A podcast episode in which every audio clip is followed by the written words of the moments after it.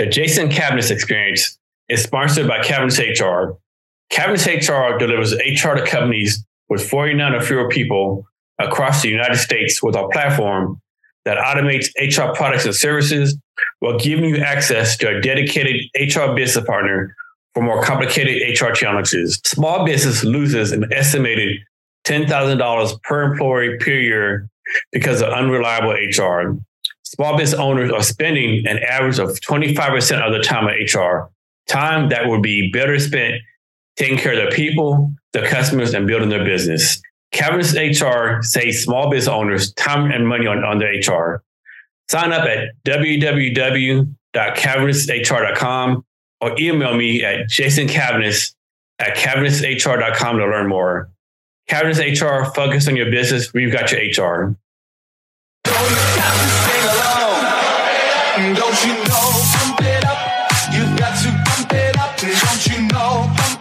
This is the Jason Cavness Experience, hosted by Jason Cavness. Join Jason as he talks to small business owners and startup founders and other interesting people as we gain great insights about business, people, leadership, HR, and how each guest strives to be great every day. Hello, welcome to Jason Cavness Experience. I'm your host, Jason Cavness. Guest today is Kevin Dominik Korte. Kevin, you ready to be great today? I'm happy to be here. Kevin is a technology executive, board member, and IT innovation and growth strategist. Kevin dedicates himself to inspiring people to take control of their time, data, and dreams in IT business life. A German native, Kevin moved to Seattle in 2013 to take over the role of president of, is it Uninvention North America? Univention. Univention North America. As a startup investor, Kevin focuses on tech and fintech. Kevin, thanks for being here today. I really appreciate it. Happy to be here. Kevin, um, first, you know, you moved from Germany 2013.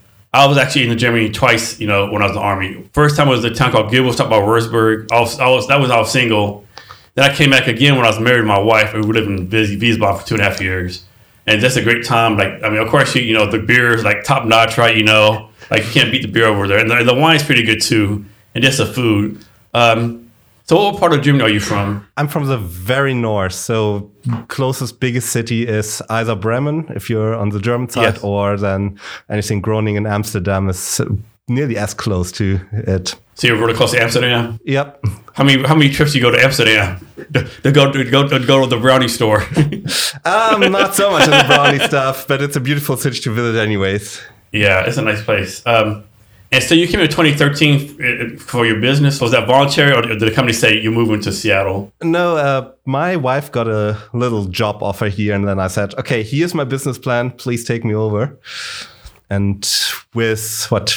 How many did we have then? 25 people. You still could just approach the CEO with ideas, and it wasn't as formalized as now with what 150 people. Nice. So, what was some of the culture shock for you coming to America? Coming to America. I think the big shocker was how close it is and how different it is at the same time. My favorite story is uh, yeah, everything's fine, which in Germany means everything's great, and which here means please leave me alone.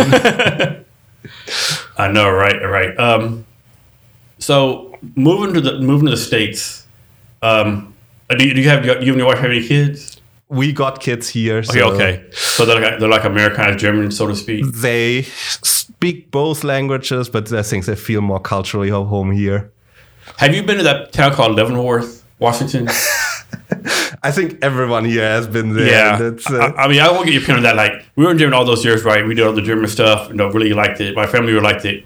And we're like, let's go Leavenworth. We're in Leavenworth, like, man, this is some crap, right? It's like this is a poor imitation of Dutch, right? The beer doesn't taste the same, food doesn't taste the same. It's like it's pretty and all, but like, so I want to get your opinion as an actual German citizen. What you thought about that?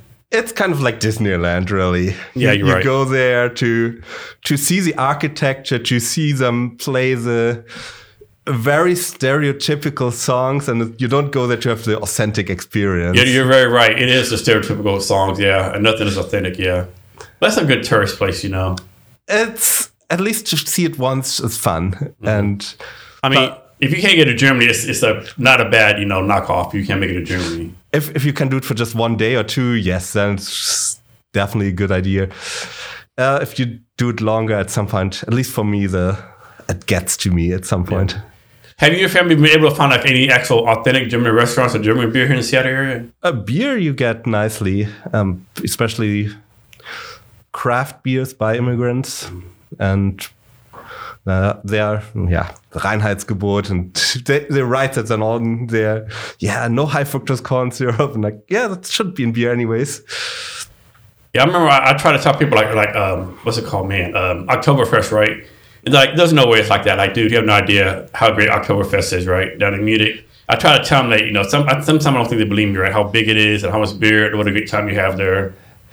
The more interesting thing is not so much the Munich one. I think that's very commercialized, very, very much touristy. I think if you go then really anywhere in Germany, you have the what's called Erntedankfest, which is like Oktoberfest and in the small villages, which really celebrates the harvest. Yeah. yeah. And then there, there, you have some the local beer and the local food and kind of the, the high school graduate band. I remember when I was German the first time, I was maybe 19, 20 years old.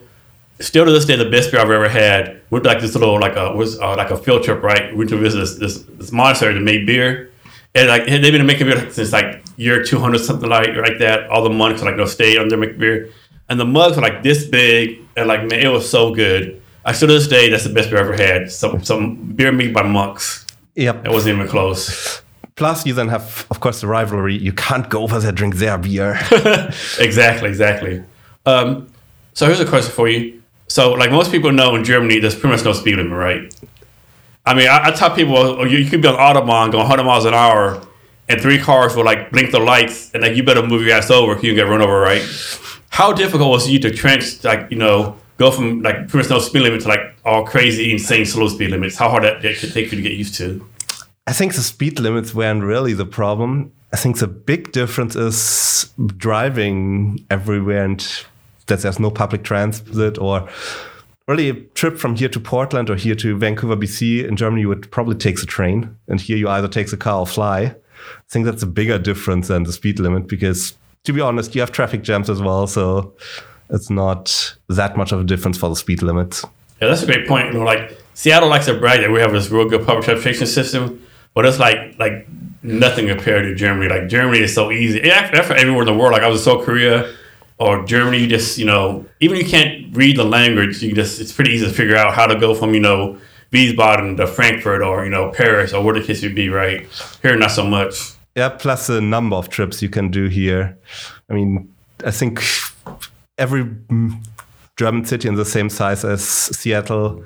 If you look at the transit going between what 1 a.m. and 4 a.m., you would have more transit than what goes here during rush hour. Yes, yeah. I for, actually I forgot about that. That's a good point. It is very reliable over there. So next, um, let's talk about gardening. what got you interested in gardening? Just more kind of the relaxing thing, and you can get kill something without having to worry about someone complaining about it. Um, and the other thing, of course, doing it with my kids, having like the activity. I think what really got us started was our now seven year old brought kind of the plant home was like, yeah, we have to plant it somewhere, like in the townhouse with just a lawn about the size of a, a rug. And yeah, let's build a raised bed. And then we moved out to between Redmond and Duvall. We got like a, an acre or so of land, and I'm like, yeah, there's dirt there where they just digged out the old septic tank, and let's build a garden there, and that kind of gets you falling into it. Is there any certain like vegetables or fruit you grow, or just whatever the kids want you to grow with them? Uh, me, I would love to do different things, and but in the end, it's mostly tomatoes because that's then the kids like whoop, whoop, whoop, and from the yeah from the shrub directly into the mouth. Nice. And how long have you been doing this gardening thing? Is it a brand new thing or? Oh, six years now. Six years, okay. But it takes time to develop. Yeah, you like definitely, you definitely got to have patience, no doubt about that. Yeah. Yeah. Um, and so you did it just so you could have something to do with the kids or? Yeah, activity with the kids, getting out, making use of the space we have. And from there it just grew. And kind of the fun thing, you, you harvest something and then you eat it directly. Yeah. Then you get like. And there's any worry about all the pesticides from people putting on it and where it came from and all that kind of mess? You don't have to worry about that. And especially for certain greens, it's complete different taste. Of it's like right, right out of the garden into the on the plate. Yes, yes. Um, so next, let's go to model trains. So you have you got a lot of very different and, and hobbies, so to speak, which I think is good, right? So model trains, that's something else you started came to the States, that's something you were doing since you were a kid. That's something I've been doing as a kid. I think I got well, I first started with my dad's train set, and then at I think nine, I got my own one, and then from there, it's just organically growing and then you get like into these stereotypes like the train going around the christmas tree and that gets then the kids interested and suddenly you go like from okay that's a very simulation of how german railways work to okay there's a dragon on the line. And keep on doing these interesting things with it so, does your wife let you have a room in the house, or is it that's what your model train set up? You go in the play the trains whenever you want to, or your wife like, no, you only do this during Christmas time? Um, it's like in segments, so we can put it up in the family room and then quickly get it out of the way if we want to do something else. But uh, with two kids around, making a whole room for it is problematic because with a what four year old, there's like, yeah. up, I'm grabbing it, and something which is then two inches in size yeah. is not good for unsupervised play yet. Yeah. So how many model trains do you have? I honestly don't know. So that many? Like, oh, like over 10? Oh, around 25, 25 something. Okay. And like, what's the average size of them? Like, how many cars each train? Like, maybe 10 cars, 15 cars? Just uh, best guess. I think my best guess would be like three cars per each. Okay, that's not bad. Yeah, it's just people have some the idea. Okay, we found the engines on the mm-hmm uh, on the, in the attic or in the basement. Here's yeah. the engine, and then oh, the, the cars look so rusty. I threw them away, and I'm like, oh, why do you do that? so, are you selling a train? Like, I know some people on, like on trains they have like they have the story for each train. Like they have the little conductor. They'll have the background story of the conductor. Like the conductor came from Dallas, Texas. He came. You know, are you that detailed? Or you just like do no. the trains? Not that you're not that bad, okay? No, I, am I'm, I'm more into getting the landscaping nice and have them drive nicely through the landscaping okay. than any of the. Okay, that's the train from Dallas. He needs to bring cattle to Wyoming for slaughtering, and if it's late because there's some other train. Okay. Yeah, so that's not the type of thing, and I guess my kids will also be like, "Why is it so boring?" That's a great point. Yeah, um, and then you also do sailing. Is that like you do competitive sailing, like the America's Cup stuff, that high level, or you just do it for fun? Oh, just for fun. Okay. More like the trip sailing, how others do camping. Mm. Okay. This kind of. And is it like I know a lot of people do sailing like down, like from here down to California, or like all these nice sailing trips. How much do you do that? Do you do? Uh, not so much right now because okay. yeah, kids who can't swim yeah. or not really into yeah. that yet. When was the last time you were able to go sailing? I think the last biggest trip was just before we came here. Okay, so back in Germany. Yeah, back in Germany. Uh, the biggest trip actually was Miami to uh, Italy. So you so you sailed from Miami to Italy? Yeah. Uh, oh shit! Went on a crew which took that over, took the ship over for I think winter or summer. Summer, I think. How many people were on the crew? Uh, we were four people on the crew. Man, like that's insane. Like I've heard people like doing all around the world. You know, I can imagine like of course, if you have like all the tech stuff, GPS stuff, I mean, safety stuff, you know, but still, the line of ocean is pretty freaking big. Oh, it's my retirement dream to go sailing around the world once once the kids are in college. So. Is, is that your wife's retirement dream? I told her that that's our retirement dream. So let's see. Man, so what are, what are some of the dangers when you had to sail from Miami to Italy? I'm guessing like you know all the big ships are at. Like, do you know like all, all like the wells and like pods or stuff like that, or weather? Weather's the biggest thing. Hasn't changed in hundreds of years. Weather okay. is still the big problem. Storms, especially. Okay, and, and, like I'm guessing there's no TV station you dial in the middle of the Atlantic Ocean to see, hey, where the storm's coming from the next 20 miles, right? Uh, ham radio. Ham radio. Okay, I forgot about ham radio. That's yeah. pretty reliable still, isn't it? It's still reliable. It's still what they use, and well, now you can get it via satellite as well, but the old school tech yeah. maps, and so it's still on board. So when you were sailing from Miami to Italy, like how many boats did you pass? Like were there big cruise ships or other ships, or were you mostly by yourself most of the time? Most of the time, there was our ship, and then until we reached like the Strait of Gibraltar, nothing around it. Yeah. so how do you? So I'm guessing these three people. So it's four, including you, right? Yeah, four including me. So I'm guessing like these are people you knew. I can't imagine doing thinking like that with like complete strangers. no. So these I, I people. hired onto a crew and Okay. have not met them beforehand. oh man, like how did that work? Like, uh, of course you had no choice to get along, I guess. Uh, it was definitely interesting, and yeah, you, I don't have a choice to get along. And thankfully, they were all more experienced than me, so they're kind of hardened up, and probably also more in this sense of Yeah. yeah. So how do you deal with all like the silence and quietness, like you know, like just being out there in the middle of nowhere, so to speak? The same way people deal with you know, Arctic expeditions or things like that. They just find something to do, Mm-hmm. Yeah. and on a boat, there's always something you can repair. Or in the worst case, you read the books that are on board. So when you, before you took a trip, how experienced of a sail, sail, sailor person were you? I've done trips with my family on Okay, that so you're boat, pretty so- experienced. Like, Yeah, at, at least uh, knew knew what the lines do and Mm. how to sail. I think the big issue was learning the language because words are different in yeah, English, which we use to communicate, versus uh, German or Dutch boats, which I've sailed on before. do, do you have a sailboat now? No, No.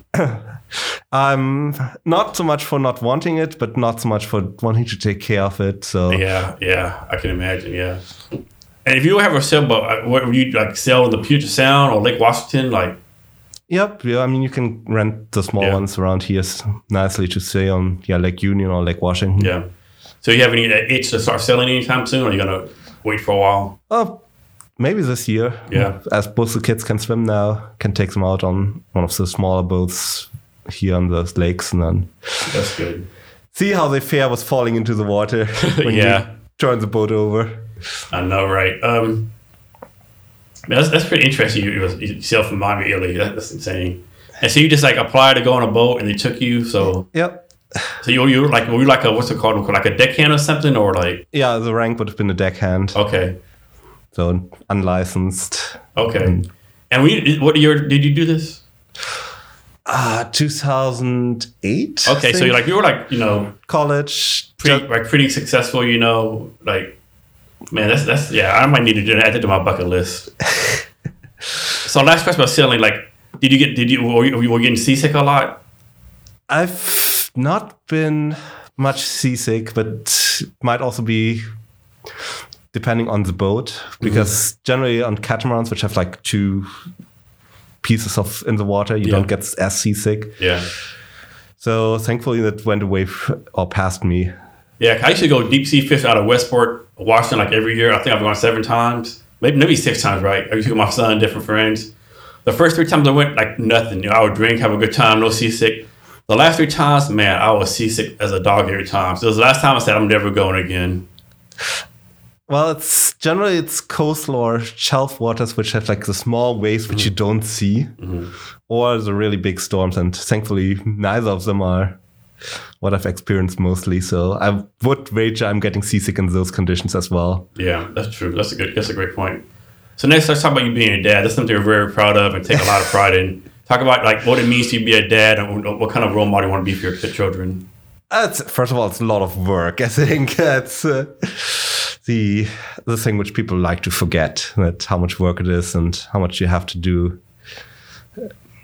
But for the role model, I think the the big thing is to get them to make their own decisions, which that's something I'm proud of. That I had the option to choose what I want to do, where I want to go, and had the support on choosing my own way and not be the dad who says, okay, you have to be the lawyer, you have to get into Harvard Law School.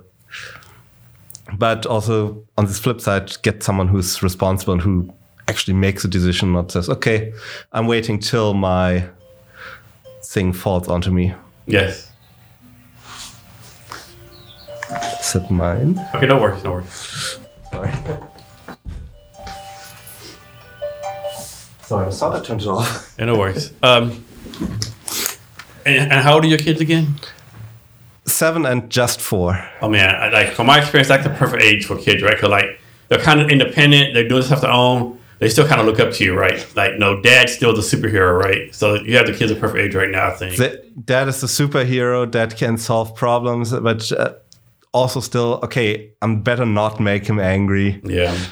Well, enjoy where you can, because before you know, it's like dad doesn't know what he's talking about. Like, who's this guy? He's so old fashioned. He doesn't know anything about anything.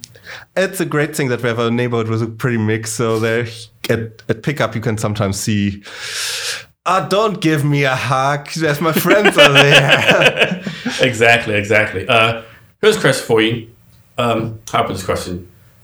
So a lot of parents, I think, like you said, they think I'm a successful parent if my kids go to Harvard, or my kid's a lawyer, or my kid does something else. From your point of view, what would you make make a successful dad once your kids are grown up?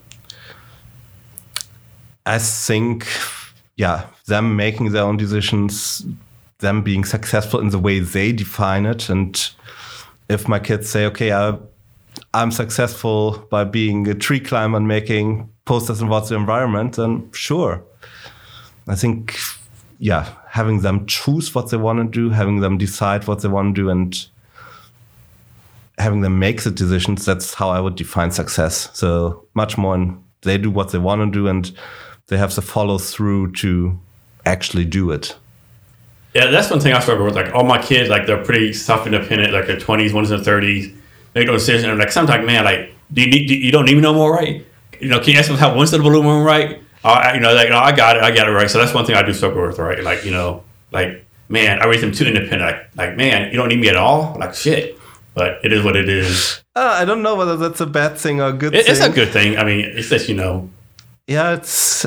But as a dad, you always want to like want your kids to need you. I think you know, no matter what the age is. You want, yeah, you want them to need you, and but then you again, have to learn to let go. Yeah, but then again, they're asking for your help every single day. Like, damn, you know, like what's going on here, right?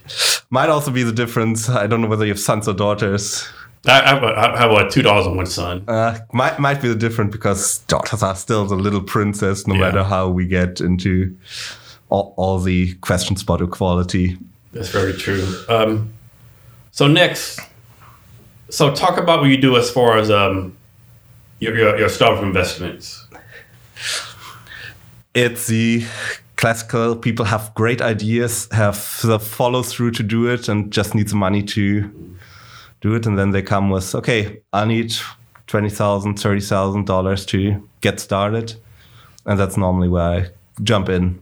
And you oh, you, oh, you invest only in the Seattle area, or you invest back in Germany? Like, where's your general U.S. U.S. So okay. Seattle is of course a strong point. Bay Area.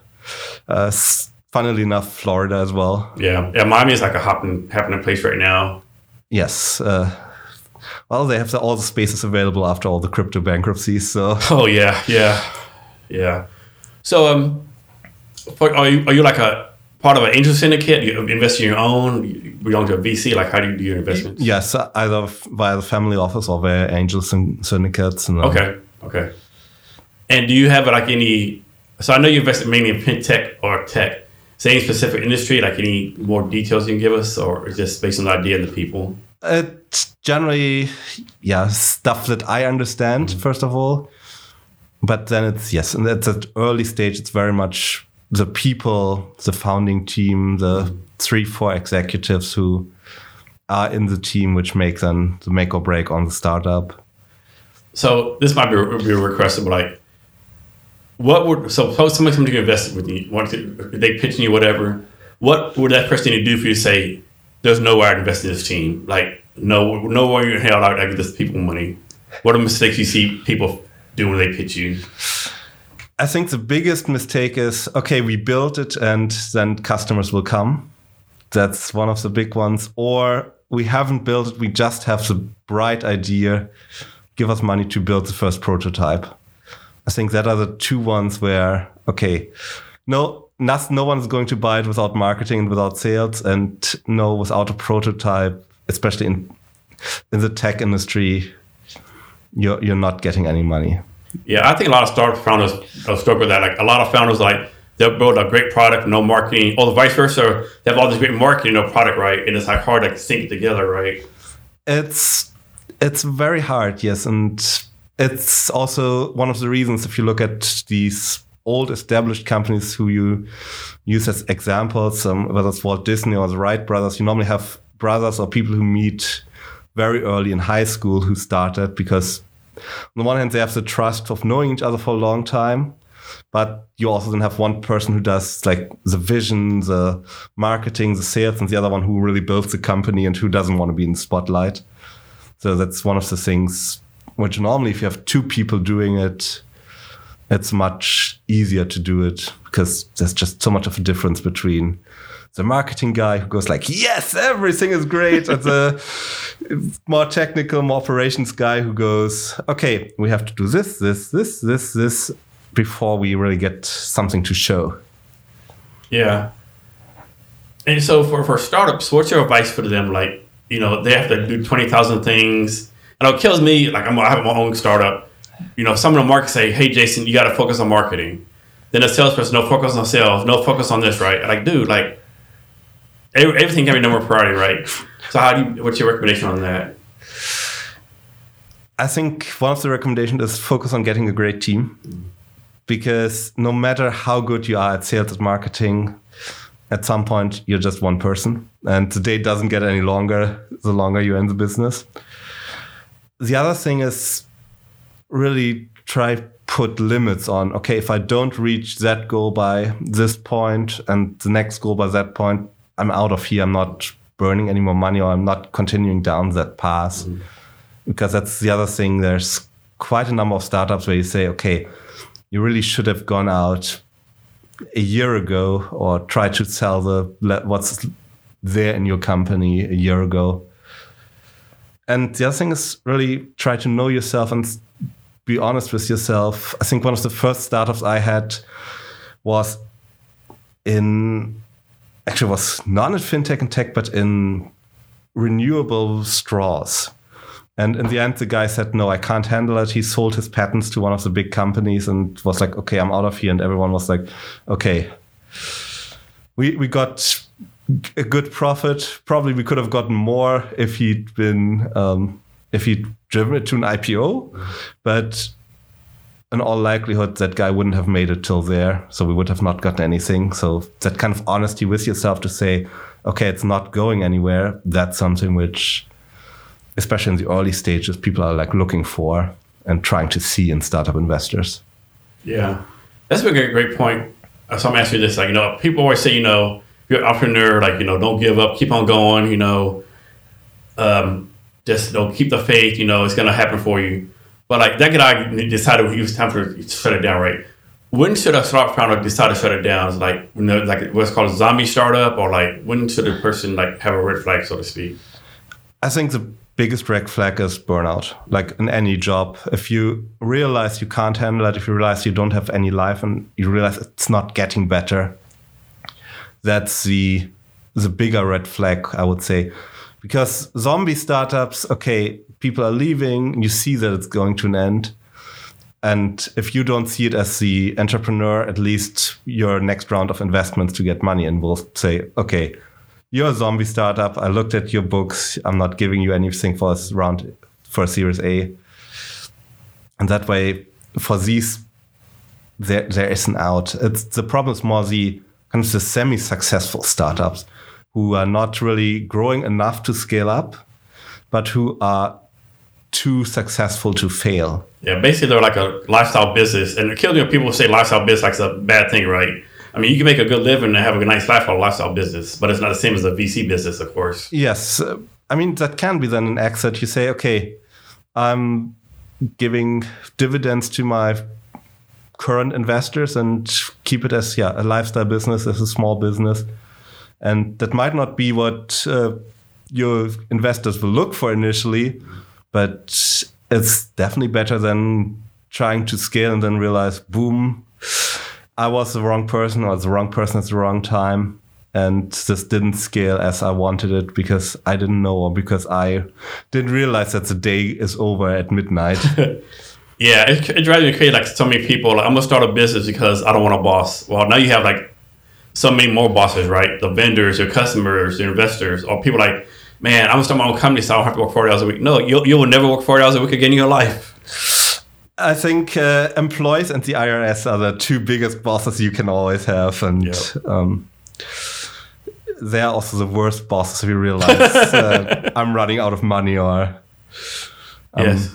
I'm getting issues there. So how how do you get your deal flow? Do you like is this based on referrals or like how do you, how do you get your deal flow? Yeah, it's normally you get a referral and then you talk to the people. You get them to show you them their pitch deck and their books, and you see, okay, did they work a bit on the pitch deck and the book, and then kind of on on the early startup, it's both the pitch deck and the book are there to see, okay, he thought about possibilities, he thought about, but it's not that, okay, the books look good, you, you see like the numbers add up, but it's more kind of the the due diligence on the founder, which gets through the documents.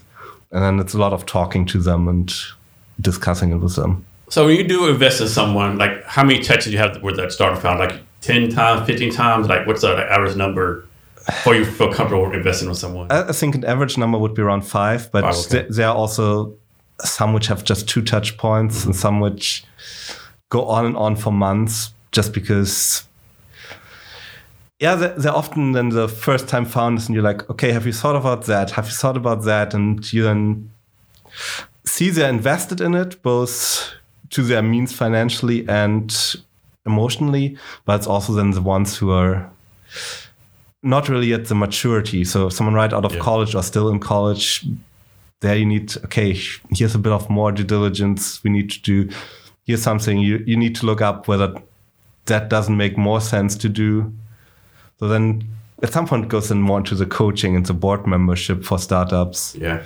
And you ever invest like just by yourself or do you always invest with other people? up there thankfully there are like the smaller regulation like cf also where you can go like, just online invest in Okay. which is it's kind of fun to do them in the small like thousand or two thousand dollars and just mm-hmm. see Like an equity, like, talking about like an equity crowdfunding campaign, something like yeah that. it's okay. it's kind of like kickstarter just for Okay. investment I think I think that's like Wefunder, Republic. yeah Wefunder start Okay. engine i think the two big ones yeah. and that, that's kind of interesting to invest in technologies where you don't want to be so deep involved in I mean, I'm pretty sure fintech's like your sweet spot. But is there any other tech out there that excites you that you want to invest in? uh, b2b quantum technology that are the two b2b because i'm in that space from an executive point of view so as long as i don't collide with what i'm doing in my day job i normally know what's going on there and then quantum because before being a computer science guy i started in physics and that was always more like the star trek realm which is a lot more techno uh, technical than what they Yeah, I don't think the average American realizes like how much tech is out there, right? I mean, it's insane.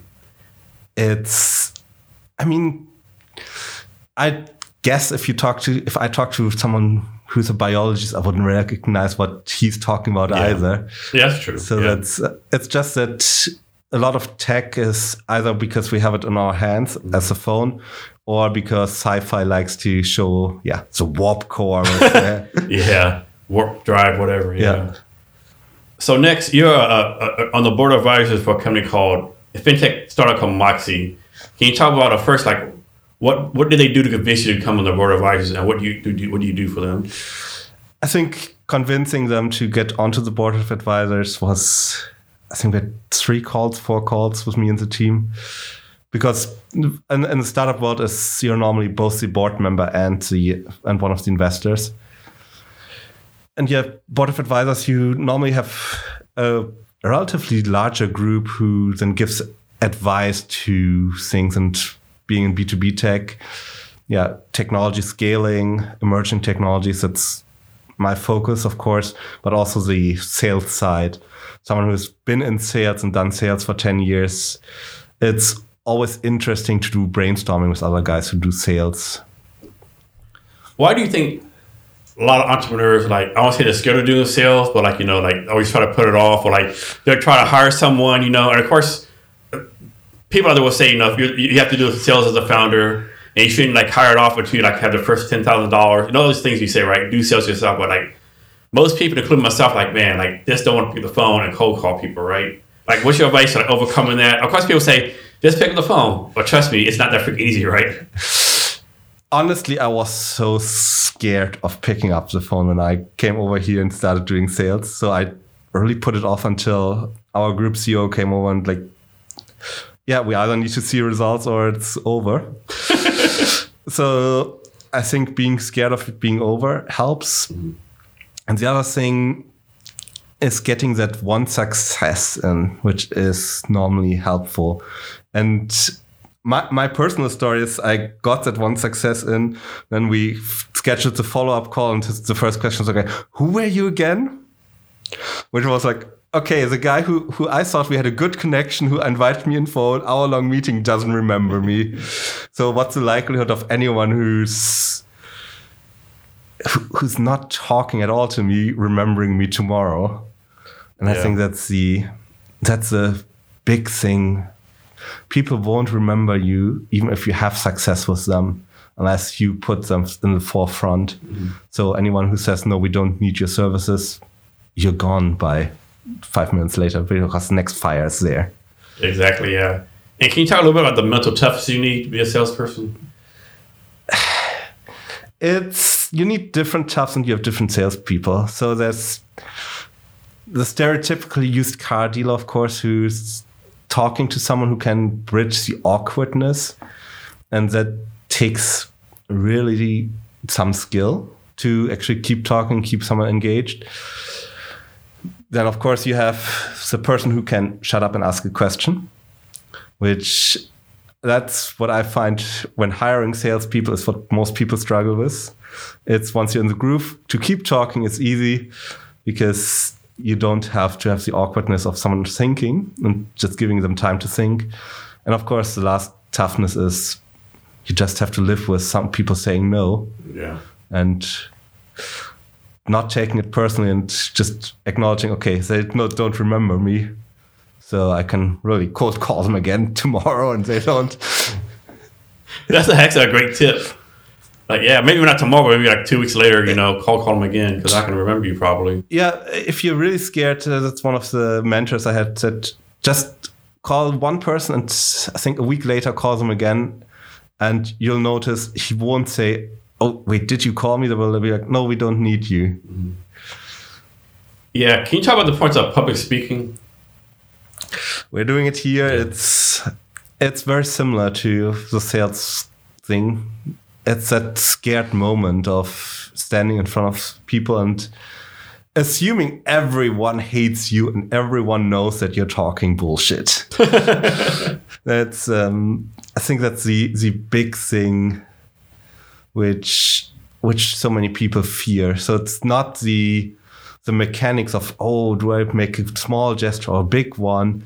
It's really the fear of having to speak, the fear of rejection, mm-hmm. the fear of really in our monkey stone age brains, the fear of being excluded from the group because they think, oh, that's something we really shouldn't have been hearing from you, or that's so wrong. When in truth, if you get anyone to listen to you actively, that's already a success. And if people are like, oh, did you think of that? That might be wrong. Most people are like, okay, we want to talk about it, not we want to put you in and embarrass you. But it's one of the things which I think comes with practice and getting over fear. Yeah. It's it's the same thing people jumping out of perfectly functioning airplanes just to get that feeling of fear. Yeah, but I know yeah. most people would pick jumping an airplane versus public speaking, right? uh, I mean, statistics is always great that uh, more people fear public speaking than fear death. Yeah, so I would yeah. assume people will rather jump out of an airplane than stand on a stage. Yeah, we're, I mean, that's like, like I, I tell people all the time, especially young people, you, you learn the skill, learn to be able to get in front of people and talk right because if you do that, you can defend your position, you convince people to do what you want them to do, right? you just have such an advantage you're able to get up in front of speak. It's both the public speaking and also the, the small speaking. So being at a cocktail party or yeah. after work lunch, uh, after work dinner and being able to just say the three four sentences to yeah. really get the conversation starting. Yeah, so like I, am I'm, I'm pretty decent. Like public speaking, I suck at small talk. Like networking, like if I meet someone at a networking event, man, I, I struggle with that big time yeah, it's not normally everyone struggles and everyone is sitting in there and waiting for anyone in the room to start it. And that's, I think, being the first one, getting your piece out. But on the other hand, what I learned, it's not so different from public speaking. You just, if you know that there are two, three people and you can check their LinkedIn bio, mm-hmm. you know, okay, we could talk about public speaking here, yeah. or you can ask me like you did about the model train or the gardening. And the same works with yeah, with, with all the small talk as well. As long as you know one or two people, you can get the conversation going. And as soon as there's a flow in the room, you'll have people talking to each other. It's yes. just the kind of the awkward one first minute where no one wants to do it. Yeah, and, and are you still involved with Toastmasters? Yes, okay. I'm still. Are you like one of the officers for the chapter or something like that, or? Yeah, I have been. Um, thankfully, yeah. This this year I'm not. So it's it was definitely an interesting time to be it, but it's also they have like length of term restrictions, so mm-hmm. you have to either move up or move out or take a break and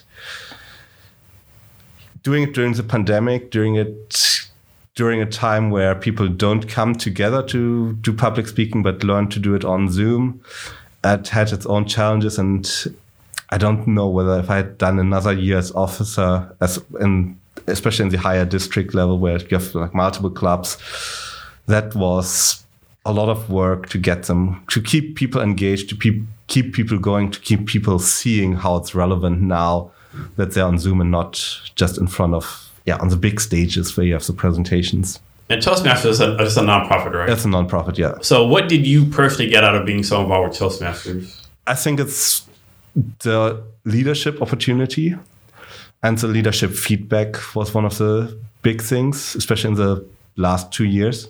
Because let's be honest, if you're a boss of someone, getting feedback is really hard because they're like, okay, if I give him bad feedback, he might fire me. If I give him too good feedback, he might think he I'm just trying to get into him.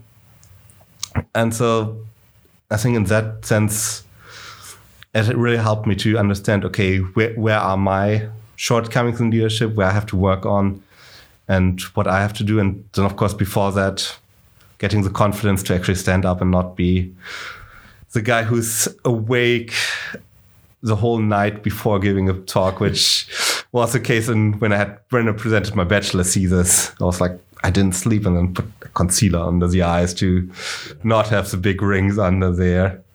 One thing I was struggling with as far like you know public speaking, like I'm I'm, I'm okay like getting in front of people and talking right. Of course, I'm nervous and uh, you know practice but I, I, don't do good at like close. We had a, we had a, a, meeting at a company, right?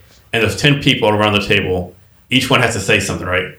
If I'm the last one, oh my god, like I I, I, I struggle with that. Right? I, I want to be the first one to talk and be over with, right? I don't want to wait to the last one, in case everyone talk, you know, and then all these thoughts go in my mind. I, I, I always struggle with that.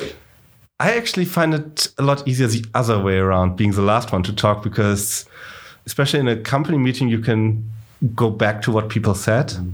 But that requires, of course, listening and then taking yourself a minute to, okay, it's your turn. The 30 second silence where you think about what's happening, which I find a lot easier nowadays to just give yourself the permissions to think, to formulate your thought, and then engage everyone else. Yeah. Which, yeah. I think another reason I was like that, because I, I, guess my thought process was there's 10 people, I talk, I'm the first one to talk. By the time everyone's finished talking, they'll forget all my mess ups, right? Or from the last one talking and I messed up, everyone remember my last mess ups, you know. Because I know it's in a good, positive way to think, but learn to be self self deprecating humor is I think yeah. the the biggest thing.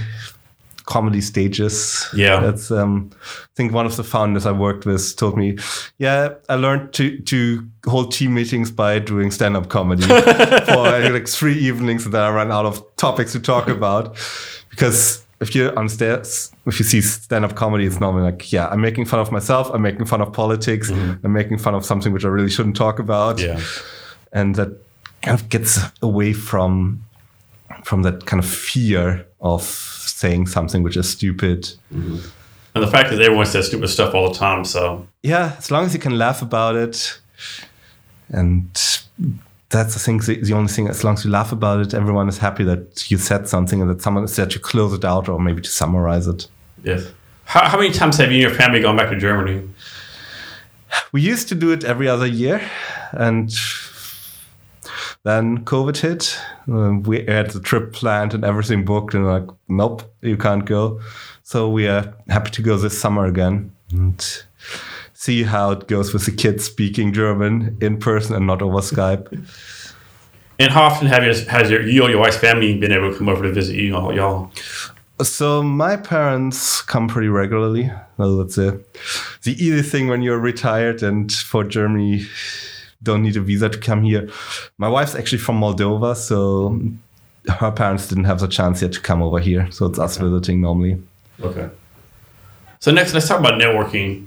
So I think a lot of people in general, start startup founders, but be they're like they're like either network too much or they're, they're focused on the product too much. Can you talk about the points like you know like having a good balance of building your, building your company, networking, all those kind of things? I think I haven't seen someone who's networking too much.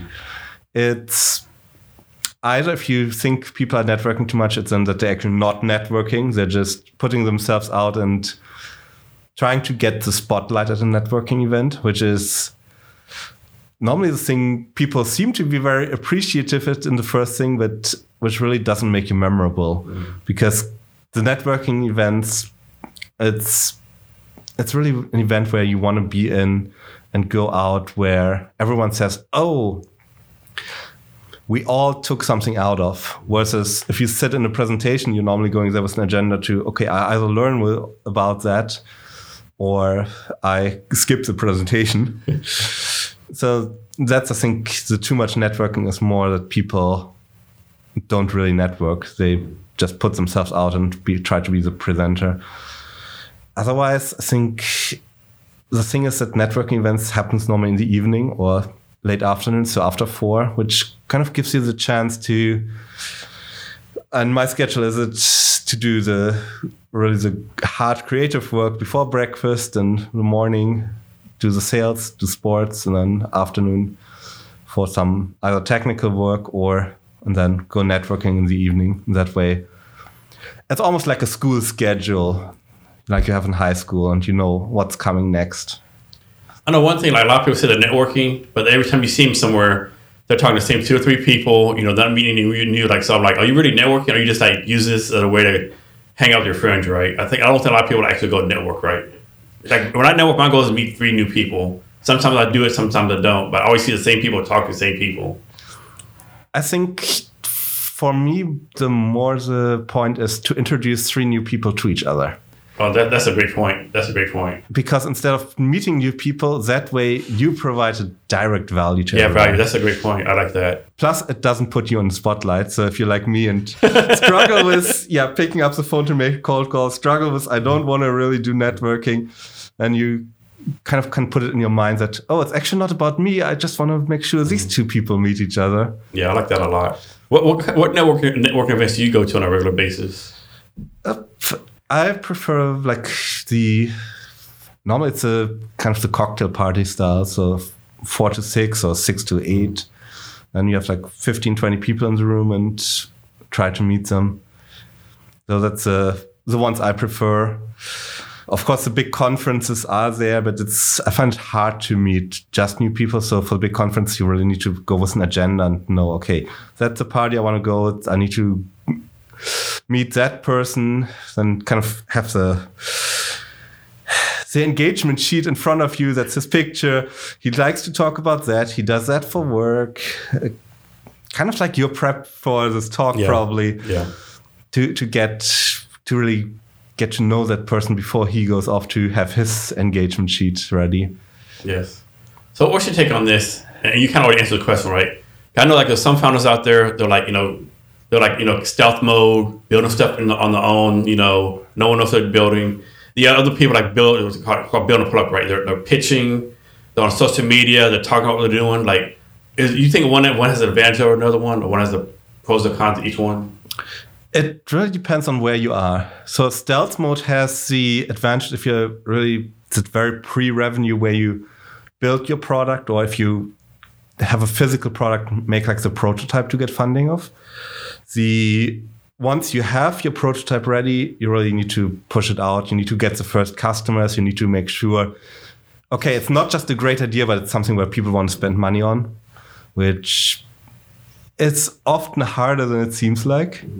because if you just do like focus groups, everyone will like, oh yeah, that makes so much life easier, but it's not really. of course, I'll buy it for this amount of money. You know, Yeah. Oh wait, you have a credit card swiper right there. Let me think about it and talk with my wife about it. or yeah, I'll buy it, but can you add this feature and this feature and this feature? Yeah. And before you know it, your product is totally different from what you wanted to build. Yeah. You're trying to please one customer. Yeah, and uh, then you need to pitch enough and be ready to say, okay, this didn't work out.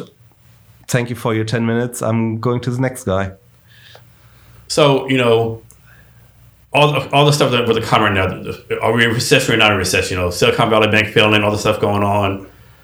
You know, of course you can't predict the future, but looking at your crystal ball, what do you what do you see as the state of a VC or angel investing for founders in the rest of 2023?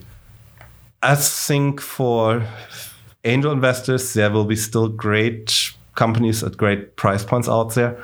But as in any recession, there will be also a lot of stuff which has to be sorted out. Mm-hmm. Because people think, okay, I have this great idea. I can build a startup. I can get four or five millions in venture capital right off the bat to build my prototype. And it's yes, 2020, you could get that if you knew the right people. Mm-hmm. But we're, I think, more back in a normal mode where, yeah, if you show me you have one customer, I might invest in a seed round. Mm-hmm.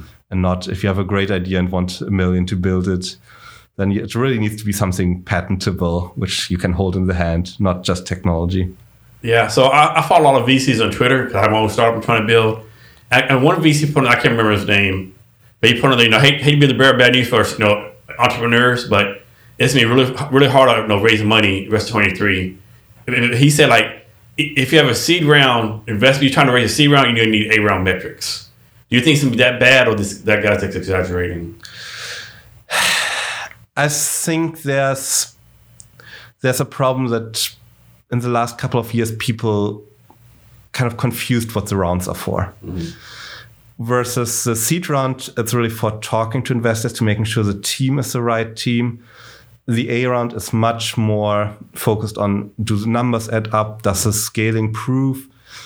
Does he have a proof that he can scale the business model?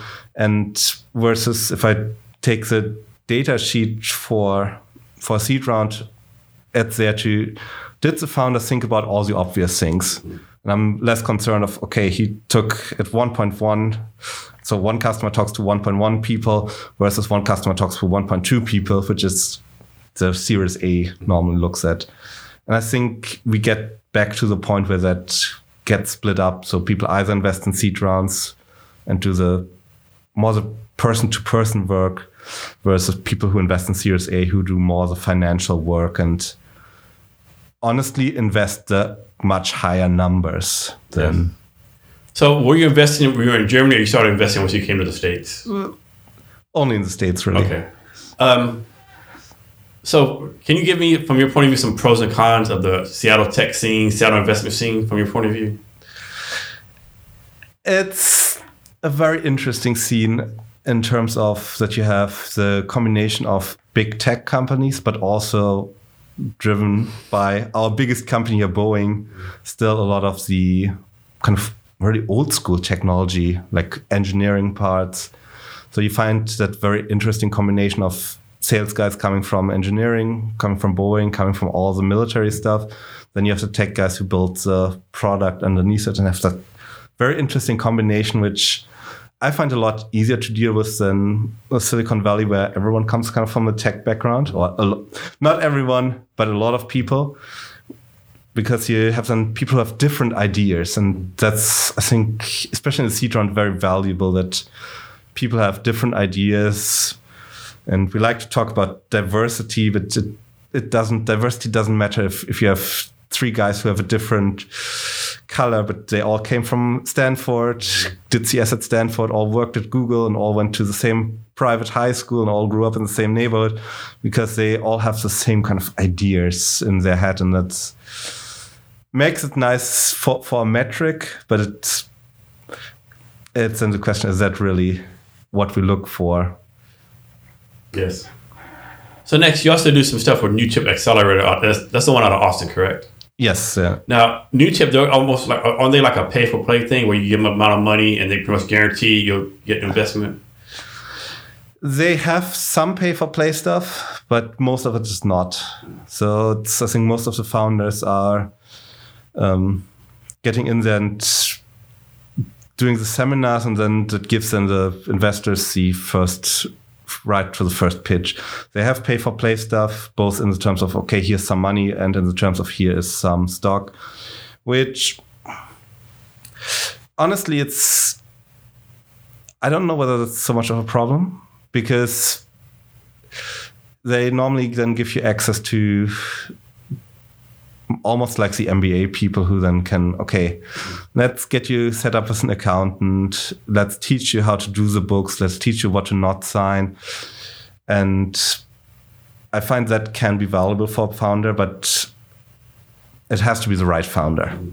I would say it's probably a bad idea to go in there with, okay, I'm paying paying a lot of money to get in front of investors when you're mentally not ready for doing that. Yes. So there's so many accelerators, incubators out there. You know, of course, there's the big ones like Y Combinator, Techstars. There's smaller ones like Generator Eight. You know, there's ones like Newchip Accelerator. There's two or three in Seattle. Like, is it really worthwhile for entrepreneur to go to accelerators? I mean, it has to be some kind of like. Obviously, you get the Techstars. The Y Combinator thing is a big thing, right? But you, I mean, if you go to like five incubators, what are you really doing, right? Are you just being a student all the time? Like, when you, when is the break on that? You think? I think if you go to more than one incubator, you're doing it wrong. Mm-hmm. Wait, let me say going to more than one incubator with the same startup. Mm-hmm. Incubators are great.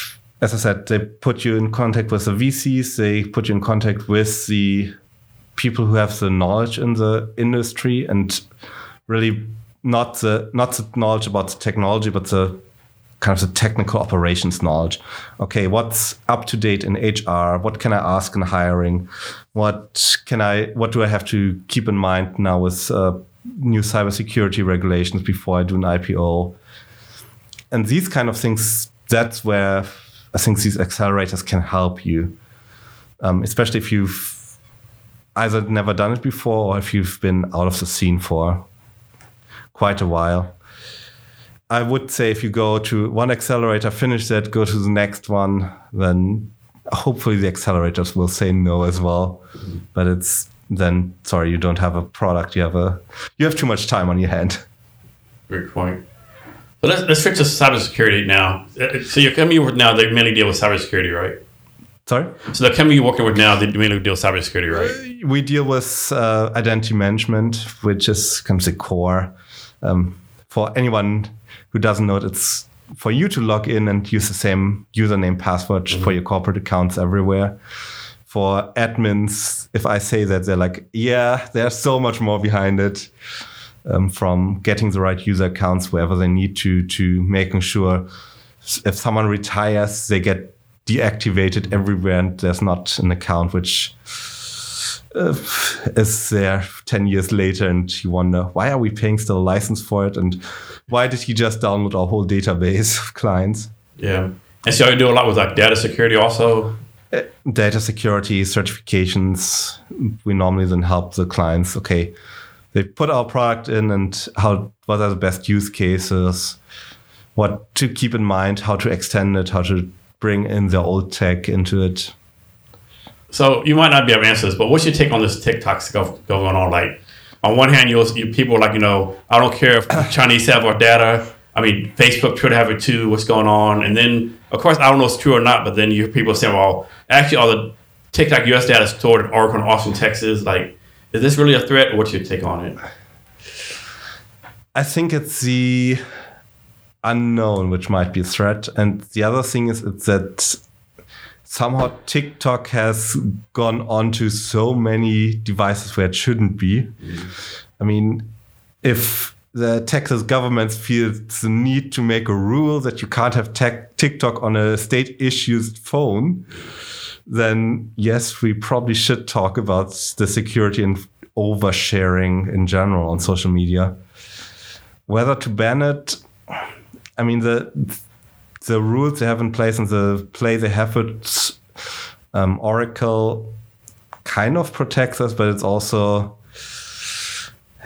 goodwill between annual checkups. So if they push a new license or new version out tomorrow or the day after the check, then and then before the next checkup, we push the fixed version out. so Yeah, they're definitely. One thing I never understood is like, why you hear all the time, you know, the U.S. government bans TikTok on, on you know, government advice. I've always been like, why is any social media on government advice, right? Like, why is Facebook? Why any? Why is any? Why is it only just? I get that, like, ban it from government advice, right? That's thing I understand, right? it's either you're in social media and in marketing, then you should have it. But if you're if you're If you're, role, if you're a security guard at some kind of nuclear plant, why the hell you got TikTok on your government phone? Yeah. Or if you're, I don't know, the Secret Service guy walking after the president, why do you need that on the phone? Yes. That's one thing I, I didn't I didn't understand right. Um, yeah, I'm, I'm sure. Did you watch any of those congressional hearings? Sometimes when they really, Yeah, for the one TikTok, it was insane, right? Like this one senator from North Carolina asked, that, so CEO is uh, Mr. Chew asked him, Mr. Chew, does TikTok access my Wi-Fi if I go on TikTok at home? You know, and of course he got blasted on social media, like, does, if I drink water, will I still be thirsty? You know, or if I breathe, will I live? You know, eh, eh, because some of these people don't know the basics, like. yes, and considering that they should have enough staff to find like Exactly. really relevant questions. Yeah, like hey, hey, twenty one intern. Will I look stupid? Ask this question, sir. For the love of God, do not ask this. You know, and one one lady like was calling it Tic Tac, or she said, "Uh, does Tic Tac track my GSP? Like, what, what the hell? What's G- oh GPS? Oh, uh, it, I mean, it was insane, right? And I mean, if, if it was correct, it would be a very interesting question. But then you have someone asking that question in a way that you say, uh, maybe let's move on to the next person. And then these questions get kind of railroaded over because someone who didn't know what they were talking about asked them wrongly. Yeah, of course, some people like you know they're gonna ban TikTok. We're not, you know we're gonna lose our living or whatever. And then somebody made a good point. Of course, I've seen this on TikTok. Of course, this lady say, "Calm down. No one's gonna cancel TikTok. This this can be hearing." They say, "Think about it. If we if we ban TikTok in the United States, they they might ban Apple from making the phones in China, right? And you know that's not that's not gonna happen, right? I don't know. I mean, we banned Huawei from selling That's 5G equipment. Yeah, I forgot about that. Yeah, you're right. We've banned some of the networking suppliers. I'm trying to remember which one from selling to US government. So it's not that we haven't done it before. And likewise in the other direction, you can't sell chip technology to China. Yeah. So on some points it might make sense, especially if you think about networking technology mm. and backends and honestly how the NSA put chips into that as well. Yeah, yeah, I know, right? I mean, what the Patriot Act like pretty much got rid of privacy, in my opinion. And I could be I'm probably wrong, of course, but and then you always hear these things, you know, like you know, Mark Zuckerberg's paid twenty million dollars to lobbyists, you know, get rid of TikTok, you know. So is that true or not? I have no idea, right? There was these conspiracy therapists, conspiracy theories. Yeah, it, normally people don't pay lobbyists just for one thing. Oh yeah, that's true. That's kind of we're back at sales. You need to build a connection over a long time, mm-hmm. and I would wager they probably have someone in there who says, "Okay, this is the disadvantage of TikTok. This is why Facebook is different." But I would doubt that they paid someone just twenty million just for getting rid of TikTok. It's just the risk of a, someone doing a drive-by on Facebook or mm-hmm. Instagram. Yeah, that's true. I mean, yeah, it's a complicated question uh, thing, right? You know, I know a lot of people like millions of followers. They make good money on there. There's five million businesses, but and some I was watching some podcast had a good point. Like, or is it just mad because China did something better than us, right? Like, how is it that China built this great social media platform and we didn't? You know? Yeah, I think it's a combination of both. That China built it and scaled it really quickly compared to the earlier social medias. But it's, I think there's also a point in that yes, it is a security threat, mm-hmm. especially if if combined with oversharing and or Yeah. having the device at the wrong place. But whether banning it will solve it or whether then they just find creative ways to use Facebook's APIs. Yeah. I mean, we saw it for the 2016 elections how how the campaigns could access Facebook's APIs. Yeah. We don't need Chinese to do spying. No, we don't. Um, so, let me get your, your opinion on this. Let's suppose like TikTok does get banned in the United States, and I don't think many people know how to do this. I could be wrong, but do you think people just like access to a different IP or, diff- or use a different VPN, like use a VPN for like Vancouver, Canada, or Tokyo, Japan? Of course, I don't know how many people know how to do that, but I would think we or you think they'll be able to ban doing it like that too? no, I, I think we ban it, and uh, then we have IKTok a week later. different company, of course, a different CEO, and uh, three more layers of uh, corporations in between the real owners. Yeah. And that way, everyone can use an interface which maybe is just blue instead of black and white. Mm-hmm. Yeah. From from your perspective, and of course not actually like giving an official answer or anything, but from your perspective and your experience, do you think this is really a, a national security concern? I think the combination of who owns the data, who can do the changes, and who uses it, yes. Whether it's so much of concern that we need to ban the technology instead of banning the people who shouldn't use it from using it, Okay. which admittedly should be a lot easier than banning the technology. Yeah, I agree. I agree. So next question, like I know people will say, well, Facebook does the same thing, like Facebook, Twitter, all these places, they they take our data and sell it to Chinese anyway, or sell it to Russia anyway. So what's the difference? Sure, they'll they sell enough data as well. I think it's the difference what people put on them. As you said, the guy at the national security plant who makes like a, or it's a, not at a, at the nuclear power plant who makes a three minute TikTok about how his hairstyling products work, and then in the background you have the reactor schematics. Yeah, that's not a good thing. Yeah, I think everyone can agree that that's probably pretty bad. it's I think that that the the kind of the difference between Instagram and TikTok, which is I think the closest competitors that Instagram people normally think about how can I make most of the money out of it. So they wouldn't do it there because they might get fired or no one really is interested in that background. Versus TikTok is okay, how do I get the most likes and how do I get it out right now? Which then gets people to do really stupid stuff. That's very true. Um, so tell us more about your company. As said, we do identity management, username, password, or for the tech guys, how to get whatever defines the user, so name, last name, email addresses, username, and password to the different systems. So if we schedule a podcast or if you work in HR, that's the HR system, has hopefully the right n- name in there that pushes it to us. We create like the email address, we create the username, and then push that first back to the HR system so people can log in there, but also to the mail server and to CRM systems that people can either log in without a password, use single sign on, or at least use the same password and username everywhere. And how many people work work in the company? Around 150 150. And are there on the Seattle area across the United States? worldwide. Worldwide, So okay. our biggest market is still Germany. And Okay, Europe, all right. and And who's like a who who would be like your perfect customer? The typical customer is someone who has like higher security requirements of medical government schools universities so anything is more regulated or uh, recently we went into the movie industry because apparently they're quite concerned about people stealing their latest movies and have some very interesting dates now in la with special effects companies That's interesting. yeah, I would have not thought that they have requirements which very much mirror the Department of Defense.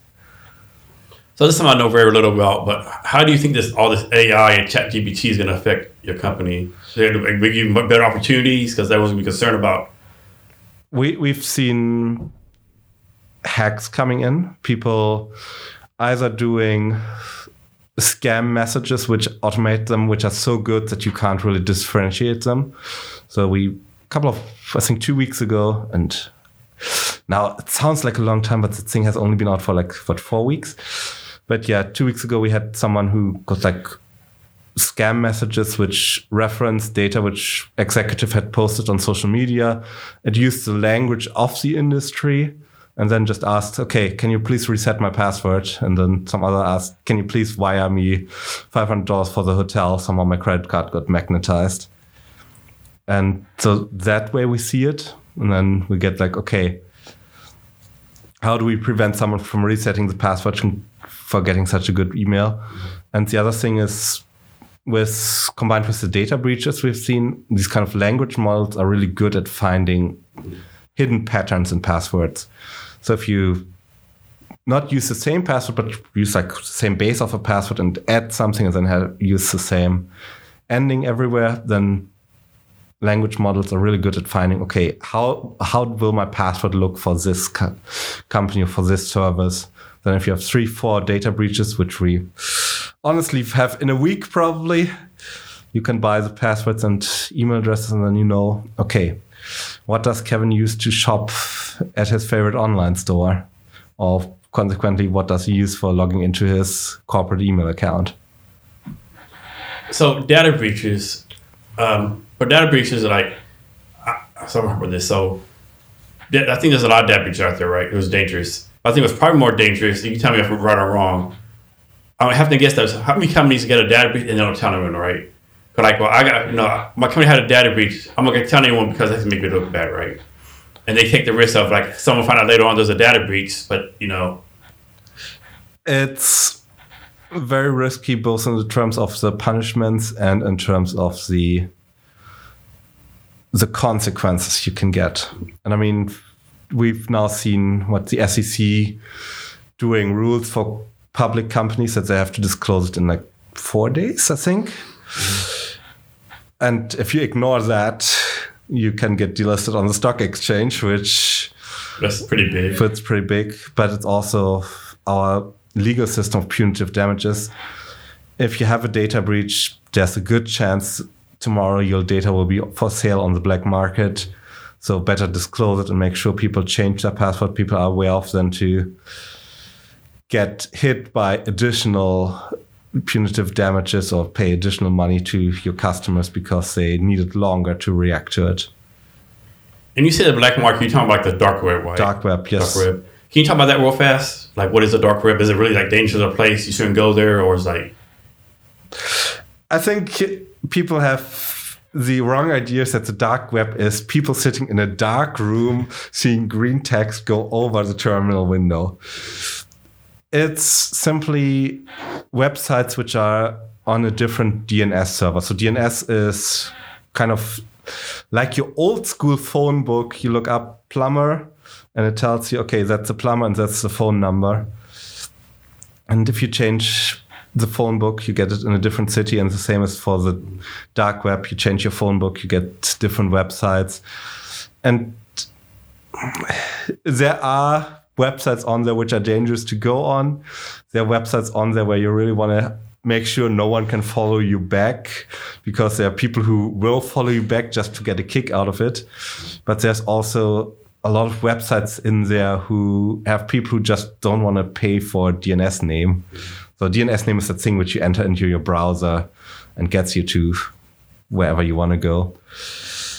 So it's really depends on where you want to go there. Does anyone like control the dark web, or is just a bunch of people on there doing whatever they want to? No, it's in contrast to the rather structured, fail-safe way. There's it's much more disorganized, and sometimes you even have to switch services to get to different parts of the dark web. So it's in no way re- closely related to our normal internet where you know, okay, if I'm on page two of Google, I might as well not exist. Mm-hmm. exactly. So this is like a really bad example, right? So I'm guessing like if, if you Google, I want to buy um, weapons on the regular web, you probably get nothing. But I'm guessing you put I want to buy weapons on the dark web, you probably get stuff come up. You get nothing. No, okay. So th- things like that work as well as the other networking stuff via referral. Okay. So you you start off with on the points where you might be able to buy ammunition, mm-hmm. and then okay, I trust you. You can now go into the higher membership tier and Okay. buy then more, and then Yeah, I was wrong. I always thought you on the dark web you could go like you know, type in you know I want to buy drugs and stuff will come up, or you want to do illegal activity. So I have that totally wrong then. it's much much more based on reputation, much more on Okay. trust than Okay. anything which you see in a movie where like, oh, this looks almost like other online shopping platform. I just pull my AK into the oh maybe some grenades and then here's a credit card for checkout. Okay, that's that's good to know. Then that's good to know. Um. So what what's the future hold for your company? I think it will very much depends on where we go with with technology. But given that people are still very much not in love with logging into different services, I think we'll continue what we do with identity management. and um, maybe we see right now we see more of a chance of of the cloud consolidation which is happening right now that people are more more thoughtful of what they want to put on the cloud. Or well actually not what they want to put on the cloud but how much they want to spend on the cloud. Uh-huh. And that of course gives new chances but also needs to make we need to make sure that we take the chances and that we have the markets we that need our services and not go running after smoke signals. Yeah, and how, how do you find your customers? You have like a marketing plan to like refer or like of mouth or like all of that and traditional cold calling. Okay. So a lot, a lot of it. It's still okay. You, you get the first two or three by word to mouth, and so someone finds us, someone likes it, and then you realize, okay, that's a market which might be interesting. And then we go cold calling or go to industry events. So when you cold call someone, are you calling the business owner, someone in IT, like who you cold call Normally, the CTO. CTO, okay. Yeah, go go up, top down, and go go more from the business side than from the technology side. Okay, and then um, I'm guessing you. I'm guessing you have like a, a, a good number of competitors out on the market. There's a big one in Redmond. Mean, yeah, that's true. Yeah. So how do you like differentiate yourself from these other companies? How do you make you know you could call calling really be like, hey, you should come to us because X Y Z.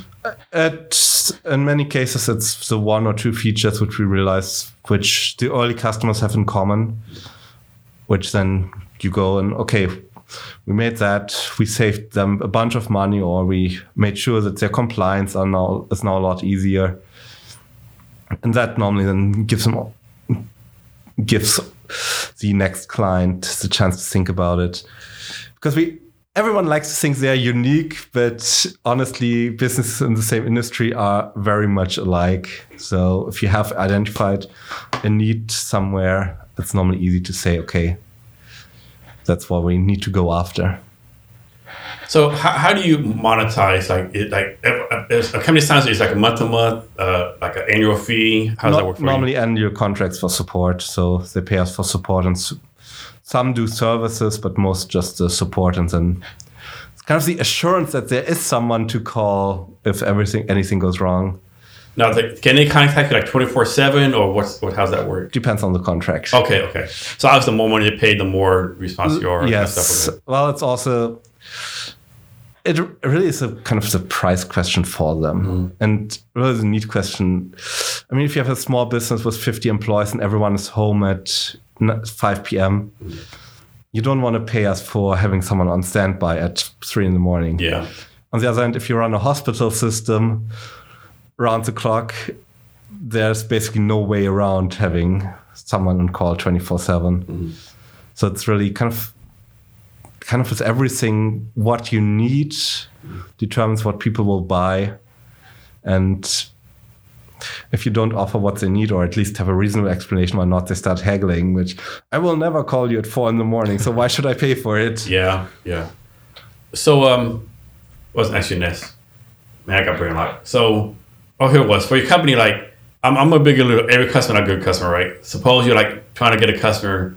What does the customer that customer, customer have to do? Where you're like, okay, this person is not worth the hassle. No matter how much money this customer pays me, is that really worth it? How do you go through that process? the great thing about an open source company is not just that everyone can go into our source code, edit it, change it, but it's also that people can just download our product for free. So if we realize, okay, that guy is never going to pay us money, that guy is just trying to either push himself up for some reason or trying to get quotes for some ridiculous comparison. And just can tell them, okay, download the product. And once you're ready to commit to services, let us know. Okay. Well, people don't know. Can you explain what open source code is? Open source simply is how the source code is delivered. So every kind of every technology or every software product gets written somewhere, and depending on how you do it, it looks more or less like the language we speak. And that again gets translated into something the computer can interpret, which is really at some point just a bunch of ones and zeros, but at the point where most software is it's very complex a very simple it's a very simple language which like more like and this store there so open source just means it's a very initial code which a human wrote that anyone can take anyone can modify anyone can publish on their own and can do whatever they want with it. So why be an open source company? What's the benefits of doing that first of all, you tap into a huge ecosystem of other open source companies who want to work with you, where you can make changes, where you can make modifications and really give away their code. So you don't have to develop the whole product from the base. On the other hand, it's also a trust issue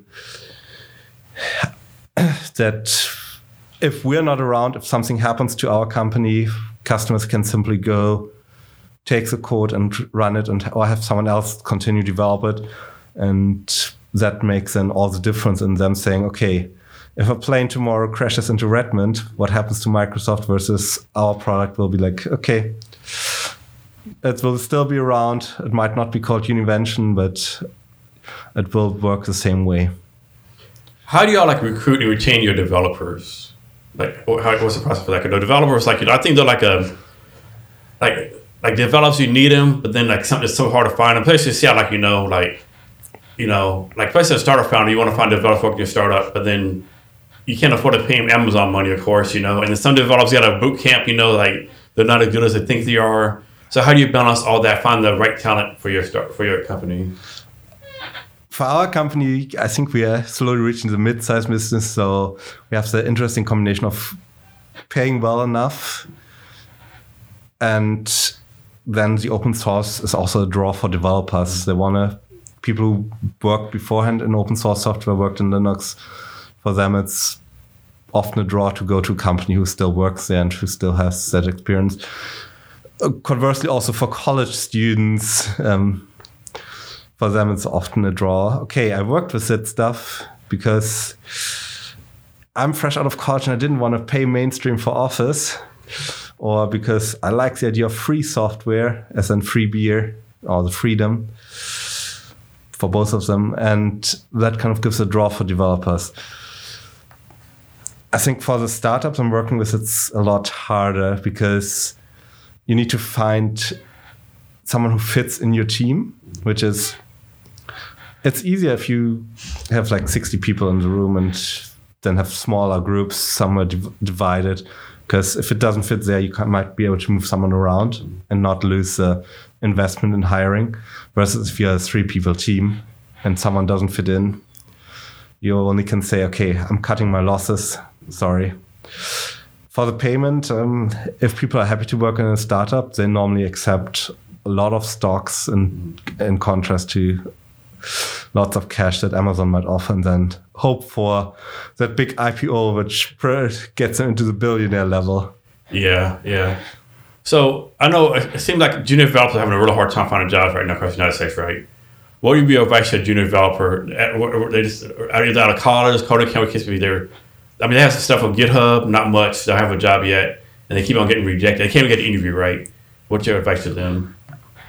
I think that two advice. First of all, publish stuff, do stuff in code. Don't sit there, just send out five resumes a day and think, okay, I'm coding more when when I'm hired somewhere. It's just, and I unfortunately see that with myself, my coding skills are getting slower and slower the less I'm doing of it. And that's for everyone the same. You can only learn what you practice. So keep on doing projects, keep on developing small things or contribute to open source software. The other thing is have a look at what ChatGPT can go and maybe a query architect, which is now the great word which is going around for junior developers, is something which might be interesting, which people are looking for right now. So even in in a place where people don't look, the right specialization can get you on. So I don't know if you're hiring developers now or not, but suppose you're hiring developers now. What would a new developer have to do to get you know like your attention, right, so to speak, right? Would this apply online, or what? What can you do, like you know, make yourself stand apart from other people? So for us, of course, uh, contributing to something we use, which is uh, the open source point, really. But for anyone who's looking more into the wider range, look into what's currently in vogue and try to write small programs on it and publish them. And if you look at ChatGPT's API, there isn't too much which uses it. So if you write, okay, here's my resume automation software, or something like that, or here's the software which helps me send out my cover letter, which you just read. If you put that at the bottom of your email, that will certainly catch attention. And what, what tech stack do you code with? What's your coding language? Uh, Python mostly. Python. Python and Bash. And, and, how long have you known that language? You've known for a while, or since college? Since college, so it's like that's your like your go-to. Uh, yes, I was lucky enough to have my go-to languages in college were Python and C++. Okay. And then I went into well, now by now it would be a project manager at Univention. Back then was kind of anything touching a customer except for sales. Mm-hmm. And they luckily used Python, so I could sharpen that into the customer side developments. But is, yeah. Is there another code language that you want to learn or you just want to stick with Python? I don't think I really want to learn any right now. It's more if I see something which catches my interest, it's easy to get like the concepts over, especially with something object oriented. And that makes it, I think, much more important that I kind of remember the concepts and every once in a while get to use them versus oh, I need to learn Go or Rust now to be up to date. But that's also the difference someone who's not anymore a junior developer versus for a junior developer who where it might make a difference that you learn the coding language for the job you're applying to. Talk about this. So, like, I, I mean, I'm not a coder, I'm not a developer, but it seems like, you know, if you're a developer, whatever your language, Python, Ruby, Rails, it's always getting updated, right? Something's changed. Like, how do you like make sure as a developer you stay up to date in your skills? Because like I, am sure most companies don't like pay you to do it, right? You first have to do it on your own time, right? So how does that? What's your reputation on that? I think a lot of companies actually pay you to stay up to date, to do some self study, and and especially given. And you said you're running a business, you know how expensive it is to hire someone versus to retain them. So anyone who says, "Okay, we don't have a chance to develop our skills," that would be a major red flag, in my opinion. The other thing is, especially for coders, hopefully companies use like code sanitizers. So if you have a big change in the language that will spit out, okay, I can't accept your request because it's not up to date or it's not using the latest and greatest features. And that way you kind of are forced to study to get away with the error.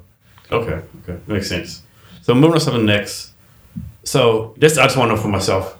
Multi-factor authorization. Does that really increase security, or is this something else to do? Does that really increase security that much? So multi-factor authorization. Whether it's multi-factor, it's uh, that increases security. You might be questioning it correctly because if you use something like a token or the YubiKey is a famous one, plugs it into your computer, you don't really need the password to make it more secure. But from a user perspective, people have the idea that they need to enter a password for it to be secure, even if they use a token. So yes, in that sense, from a psychology perspective, you need multi-factor authentication versus just a, a token or so. Whether the whether it makes a difference then depends on what is used and what your attack profile is.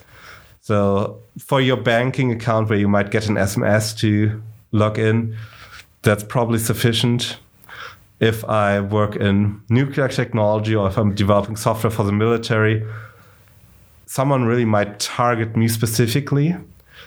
So in that case, I can go online or I can go to Best Buy and buy the stuff to catch any SMS going around the whole block for $19.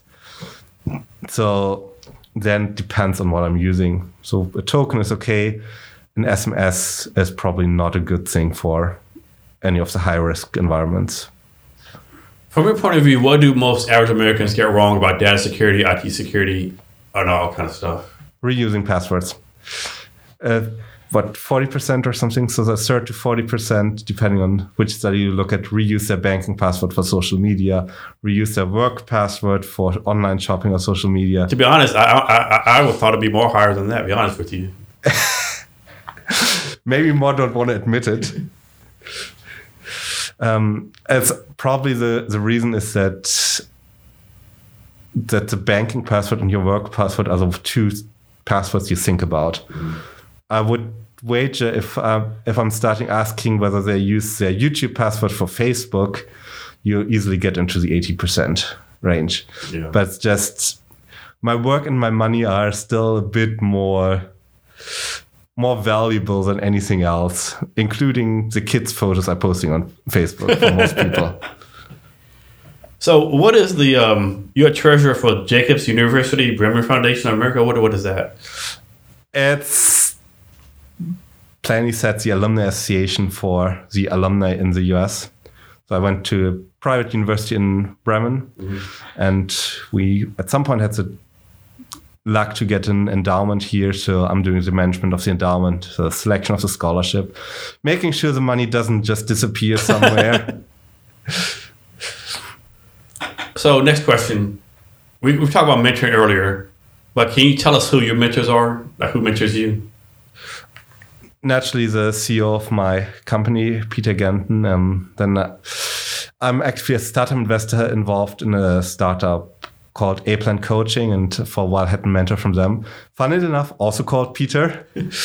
and uh, for a long time, then of course, during Toastmasters, there's a high focus on mentoring new members to get them to actually overcome that fear of speaking. Mm-hmm. That are the three, I think, which had the biggest impact on me apart from the one guy, Eric, who had me kickbox in a suit one time, which uh, that's probably the most memorable thing. So I went to his thing and like, like, I'm in front of a kickboxing studio. Are you sure that's where we want to meet? Like, yeah, come in.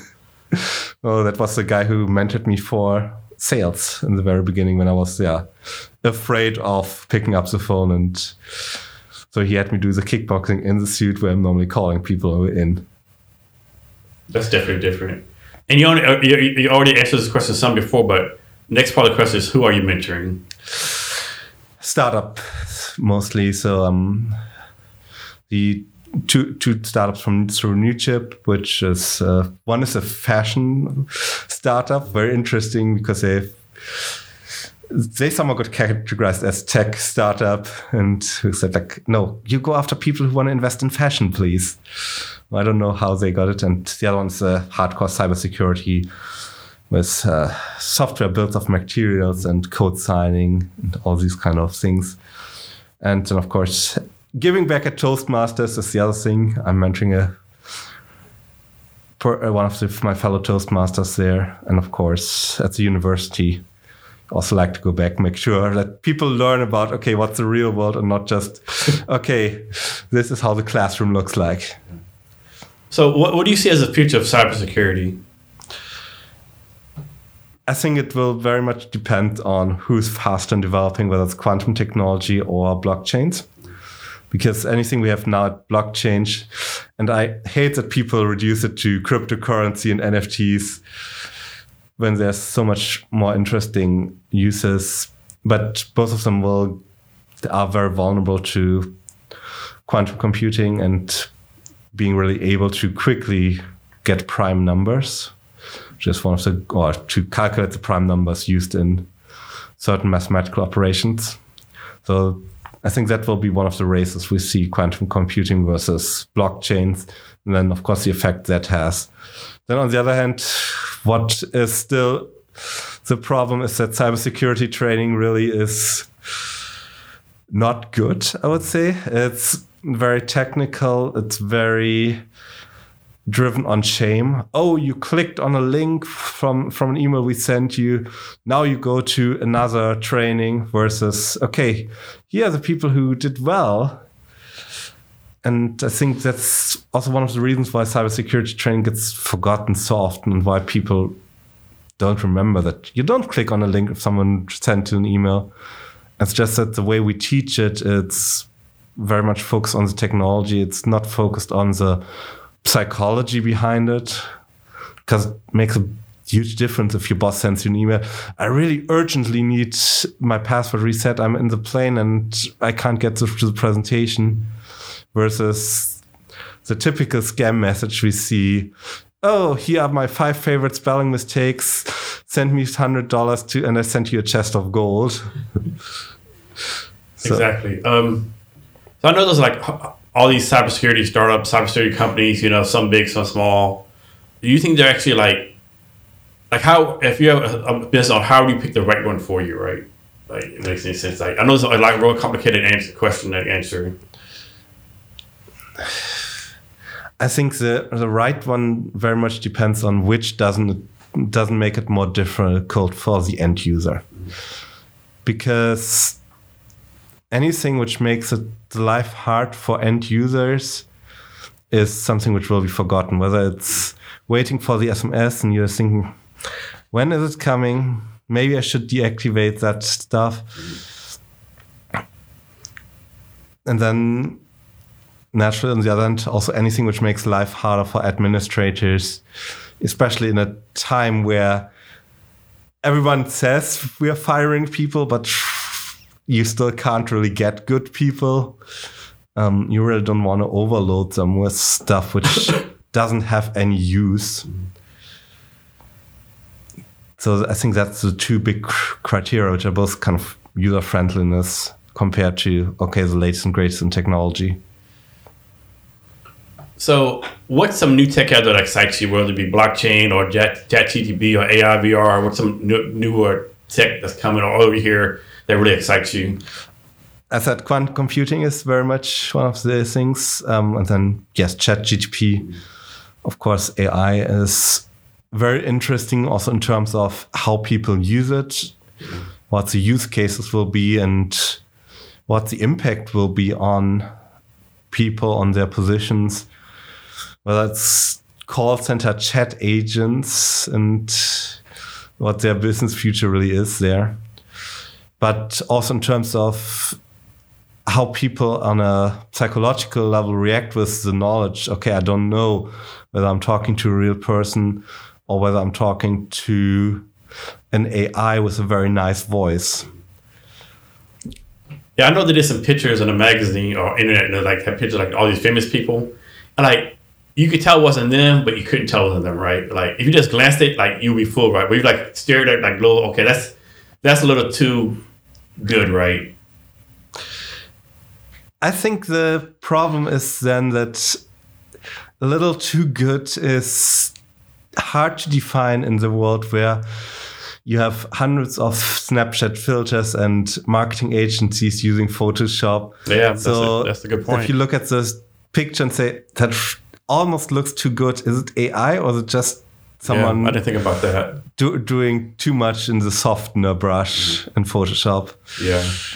And I listened to this podcast on TWiT called uh, This Week in, in This Week in Technology. I couldn't have gotten where guys it. And it played a recording. Someone did an AI recording of Steve Jobs doing a speech in 2020, right? Like the annual speech like, you know, code was hard for Apple. Like, man, this sounded just like Steve Jobs. But it was a little, just a little off, right? You, if you really, you could tell just a little bit, but you just like glance, like listen to the glance, like, yeah, Steve Jobs still alive in 2020. Yeah, but uh, you only know that because you probably have heard a speech of Steve Jobs. Mm-hmm. If you haven't heard a speech of, I don't know, Kamala Harris and suddenly have her going off in a on radio, then you might have well, you probably have heard the name, you know she's the vice president. Yeah. But if you don't have a voice imprint somewhere in your mind, you then might think, okay, that sounds like her. Or if you have just a very even worse, if you have a very weak voice imprint of her, then you think, okay, they really mimic the distinct speeching style well, that must be her. So, from your point of view, should most average people be like excited about AI, ChatGPT, scared of it? What's your take on that? It is, I think, the same with lots of technology. It depends on where you are and what what what the risk factors is. And there was a very interesting, I think, from French university too, where you can put in your job title and it figures out whether you're at risk from AI or at risk from robots. And robot, of course, doesn't mean 3-3-P-O from Star Wars, but like that little, the more advanced version of the Roomba who goes through the office to clean instead of the cleaning lady. And I think it will very much depend on how much you still learn and how much you grow with it. I think the best analogy I've heard say a lawyer, ChatGPT won't replace lawyers. Lawyers with ChatGPT will replace lawyers without it. Okay. Nice. Um, so, what do you? How do you take care of yourself? After a long time, um, sports is one of the things. What, what like what do you do? Uh, normally free weights, Okay. boxing, and running are the three things. Apart from sailing, but sailing is like very weather dependent and not really the thing you can do every day. And the other thing is, I'm dressed up. I've started doing that. I think on a mentor's advice as well, to differentiate the guy who is raiding the fridge mm-hmm. and who's doing the food versus the guy who's in the home office and working. so um, that, that's the other thing, really setting setting these little uh-huh. cues, which then trigger behaviors instead of having to think about, oh no, I'm not going to the fridge. Mm-hmm. I'm just right now the guy who's not going to the fridge, and then Yeah. once I'm the guy who's cooking, and then wear different clothes and the cooking apron, and then naturally open the fridge. Nice. So, what's how a normal day for you like? Is like you wake up at four in the morning, go to the gym, like go to bed at ten o'clock. What's what's a normal day? Normally it's four forty-five. Work, uh, waking up, doing some stretches, getting dressed, then doing till around 6.30, 6.45 some creative work. So you say you like doing creative work, like Yeah, it's like first thing in the morning. Yeah, and then afterwards is normally the meetings with my colleagues in Europe till seven thirty. Then there is a block which is blocked in every calendar from seven thirty to nine thirty, which is breakfast. Mm. That's and your time, like time to focus on yourself and with the family. time for me to eat, time to bring my kids to school, That's good. And then it's yeah normally then nine thirty to up eleven ish. It's marketing, sales, so the stuff where you're in contact with people. Then eleven to twelve, uh, I'm normally so tired from it that I do You've work been, up, out. so you've been up since four in the morning. So you work out at lunchtime. Uh, yeah, eleven to twelve, and then have lunch afterwards, and then afterwards do either administrative work or stuff which doesn't require me to talk anymore. Um, and about how many hours of sleep you get per day? So I normally am like seven hours. That's, that's your sweet spot to seven hours. Seven hours, twenty-five minutes is my sweet spot. And you said your company has people all across the, all across the world, right? Yep. So how do you manage that? And so does the company run on Seattle time? No, it's normally each office. Sorry, not even each office. Each person runs on their own time. Okay. We try to find like overlaps. um, Okay. Because with people across the world, like you know, you might do it morning, it's eight in the morning, but maybe like two in the morning somewhere else, right? So how do you like negotiate that kind of stuff? Yeah, not normally. It's I think three big. The big place for me is normally I communicate with Bremen and then sometimes with our Australian mm. guys and partners. So that normally gives two distinct meetings, Okay. one in the morning and one in the afternoon if needed. And are y'all are y'all a big meeting company? We try to get rid of the big meetings, mm-hmm. more the small, the one-on-ones, the Okay. feedback meetings of three or four people. It's just you get a lot more done than yes, we still have the town halls, all hands meetings, but that's then set with a set agenda. Everyone knows what's going to be said. You can get a summary afterwards, and we don't have the big meetings where who wants to say something. kind of the, the meeting to have a meeting. Kind Oh of. man, in the Army, U.S. Army, oh, oh man, it's so bad about that U.S. Army. We, we do a meeting to get ready for the meeting, get it for a meeting, and like such a waste of time. And like, yeah, the fun good thing I didn't like. About, one time I didn't like the military, like the meeting for the meeting. It was horrible. Yeah, so I, I prefer the meetings where you send out the agenda, send the prep points before, and then discuss the prep points. I think Jeff Bezos was also a big advocate of that versus the. I'm, I'm not a fan of the brainstorming meetings where mm-hmm. let's get all in the room and think of what's a good idea. Yeah, see, I, I hated those meetings. I'm an introvert, right? And by time I know what to say, we're like they're going like four ideas down. So like, yeah, I'm not a big fan of brainstorming. Yes, it's also there are few companies who who get it right, and I admire the the Onion who have like a daily brainstorming meetings where the goal is to discard at least 400 good ideas. I'm like, I could never sit in that meeting. Yeah. And it probably depends on then that you have first a good person to facilitate it, but also people who quickly get used to the idea of okay, just throw it out, mm-hmm. and then we see whether it's a good idea to discard or a good idea to follow up on. Yeah. So back to data security real fast. I just remember this. Sandra, you have to have things called GT, GDPR, something like that. GPG keys. Yeah. G, what's it? GDPR. Oh, the European Data Protection Yeah. Act. Yes. Do you think something like that will come to the United States, or are we, are, we- are we already pretty much doing that already? Well, we do it differently. In Europe, they do it. Okay, that's what you have to do. Otherwise, you can't sell software, can't sell products, can't make money. Here we do it. You better do it. Otherwise, my lawyer will get money out of you. Mm-hmm. Which one is better? I don't know. It depends on whether you value your data at $25 or not. $25 and a year of credit monitoring, I mm-hmm. should say. But if we look at California as the biggest state, they already have that, and mm-hmm. that kind of drives then everyone else because there's little point in making one set of websites for California and one set of everyone who doesn't require it. Mm-hmm. On the other hand, it makes it, of course, hard for startups to then think about, oh, wait, we got our first customers in Ca- California. Are we actively trying to get people in the Bay Area? Now we have to take care of that. So it might be interesting to get a more national cybersecurity requirements on there. And the, almost the most funny thing about it, if you look in cybersecurity and look at the standards and recommendations the federal government publishes, they're normally ahead of everyone else and really high quality, but it's just their recommendations, their suggestions. So no one really Yeah.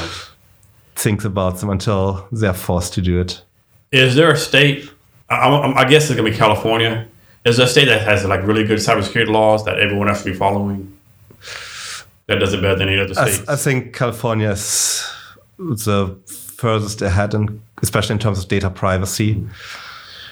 Yeah, otherwise, I think the best recommendations are still then SEC requirements to for disclosure, which only hit public companies. So it's not for private companies, but at least something to you can work after. So let's let's say it's it's Monday morning. You wake up and you have like a ten things to do. What do you do to make sure you do things one and two versus going number nine and ten? Oh, the calendar is full Friday evening. Okay, So I'm normally so you're a big calendar guy. I'm put. I'm not a big to-do list guy. I'm like to estimate. Okay, the 15 minutes blocks or five minutes blocks I have Okay. and fill them up, because otherwise there will be stuff that manages to creep up and fill up my um, my time. I'm also someone really proponent of turning off any chat, checking emails at regular intervals, not Okay, so you're not checking your phone every five minutes. You you, check it a certain hour Yeah. in the day. Okay, yeah. I need to start doing that. it's otherwise there's Twitter and LinkedIn, which can really oh, someone else liked it. I should respond to it. And Yeah. I mean, one time I didn't have access to all my emails one day for some reason, and there was like I got like 250 emails, but like 200 of them like this crap, right? I only had actually 50 emails that I need to respond to, like. Like that was good, that's a good eye opener for me, right? You get too much crap in there, you know. I, I've recently read a, an uh, article about better out of office messages, and the guy recommended, oh, if you're coming back from the vacation, just delete all the emails. If it's important, someone will resend it. Just I- I- tell them in the out of office. I, I saw a good one too, where um, somebody put um, it was somebody working at Amazon. He posted something on Quora or something like his out of office was like, "I'm on vacation now with my wife. If one of the other two hundred thousand people at Amazon can answer this question, include these people here, then here's my wife's email. Contact her. If she says I can reply to you, I can reply to you. Like man, that's like that's like perfect right there. Like like if other two hundred thousand people or whatever at Amazon include these six people phone can answer your question. Here's my wife's email. You get permission from her, then you can contact me, right? I said, man, that, that's man, that's perfect. yeah, unfortunately, I'm dealing with too many recruiters and too many candidates to do that. Yeah, But uh, it certainly is a good point that normally every company has someone else who can answer that. And Yeah. yes, there are some person to person communications which you don't want to have someone take care of, but 90% of our business email is just follow ups and follow throughs. So that someone else can take care of. So on, on your emails, how much emails like people trying to sell you stuff? You know, like financial advisors, coaches. You know, like this crap. You know, I don't like really, people that you would never buy anything from. Uh, given that I'm doing that myself, cold messaging, cold calling, I shouldn't hack on them. But I think the ones who I never look at is like six paragraphs, someone I've never heard of, either on LinkedIn or per email.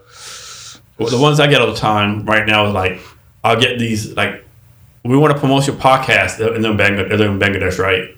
Or like we want to increase your LinkedIn, whatever, and then I have like way more followers than them, you know, or, or like you said, the I want to be a personal coach or personal advisor, and they see this this twenty line, you know, single line, you know, paragraph of stuff, right? Yeah, that's. I think LinkedIn has like if you can't say it in 300 characters, don't Yeah. say it. Yeah, yeah. And I think that's a perfect um, recommendation, and which admittedly if also It's, something it's hard to do. What- I think Mark Twain said, I would have sent you a shorter email, but it's too hard to do, so I sent you this long one or something like that. Yeah. Except for he probably said a letter because he didn't have Yes. emails. Yeah, exactly. Yeah, exactly. Yeah. Yeah.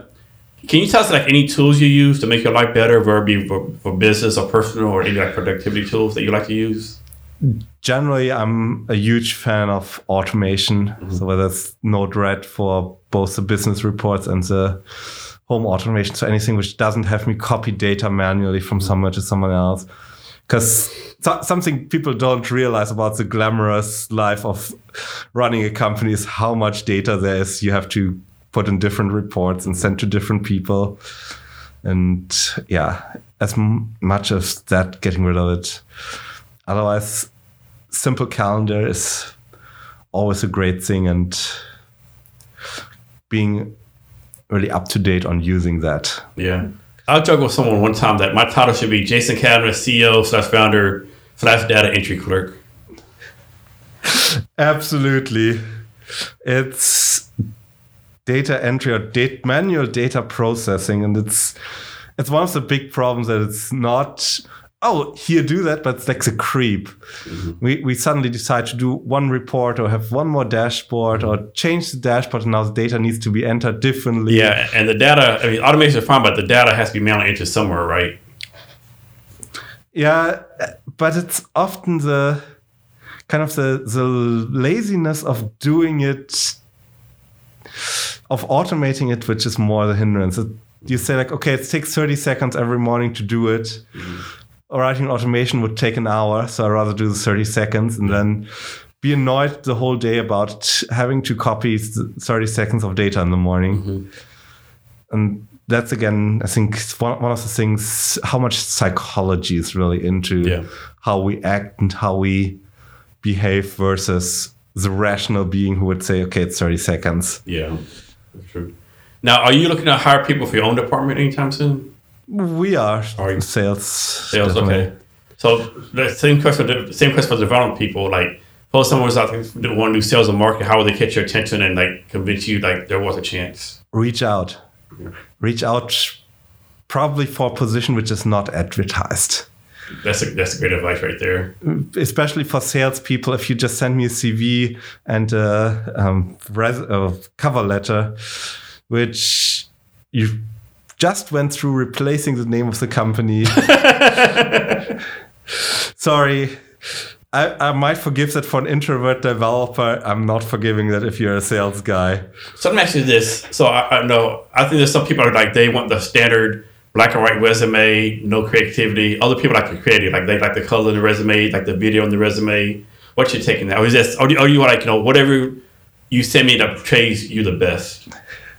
So the best one is who gets the resume scanner to throw error messages. Mm-hmm. Especially if you're a developer, if you find a way that they don't sanitize data, mm-hmm. so that makes it stand out. Otherwise, I think there's a mixture between it needs to be easily to process for me as a person, uh, but it also should show you. So the creativity should be in the in the text and in what you put on there versus the unicorn pink unicorn and the yeah, that, that's a bit much. Yeah, like I like creativity, but yeah, the unicorns and all pink, you know, formatting. Yeah, that's too much. You know.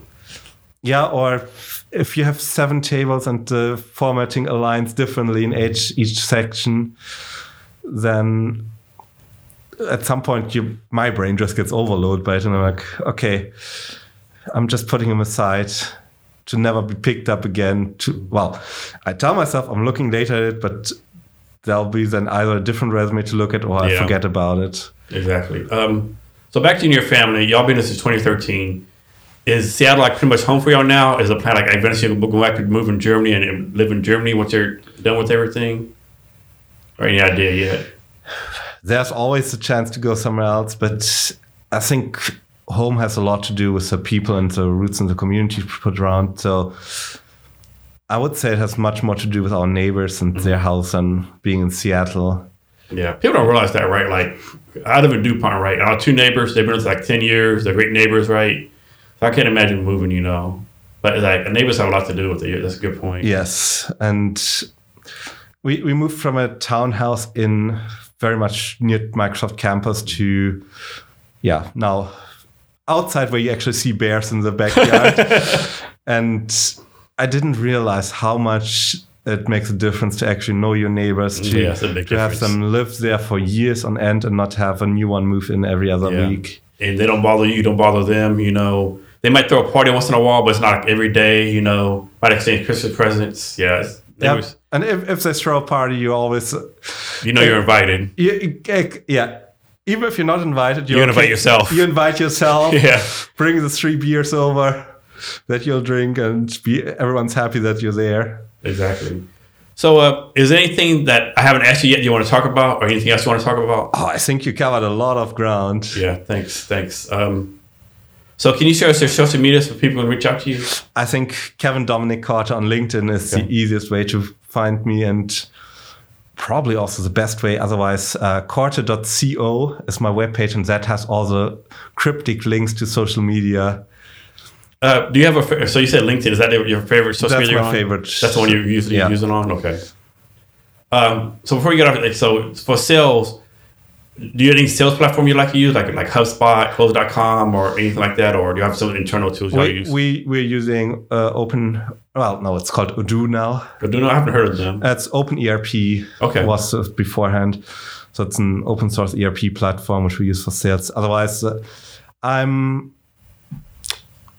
quite recently, especially with the film guys, LinkedIn Sales Navigator, reaching I, out. I've there. used that before. I don't know. I like it and I don't like it. You know, like like for example, like in, so for my startup, we try to do HR community for a few people. So I do the building restriction know, small business owners, four a few people doing the numbers, and like half the time it's accurate. Other half, like you go and check it, like man, this time I actually have ninety seven people or three thousand people, right?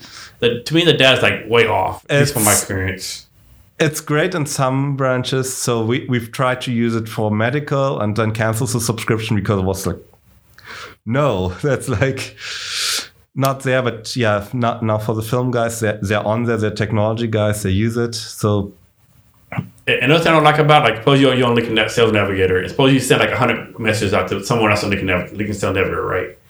And then like suppose you you canceled it, right? And that person like re- replies to you like a week later, "Hey Jason, I just, I just saw this message. Hey, how can I help you?" But you can't see who he sent it to because it's all like deleted. All the info is deleted, right? yeah, yeah, that's a like and like keep have have your, your Microsoft right. Have your some keep it somewhere in the cloud, so I can come back and get it back. Because people all the time like delete it, bring it back. You know. yeah, it's it's one of the shortcomings. You really have to think of okay, when's our campaign over? When do we not need these messages again? And I mean, you can download them, but uh, that doesn't help you No, later it doesn't. No.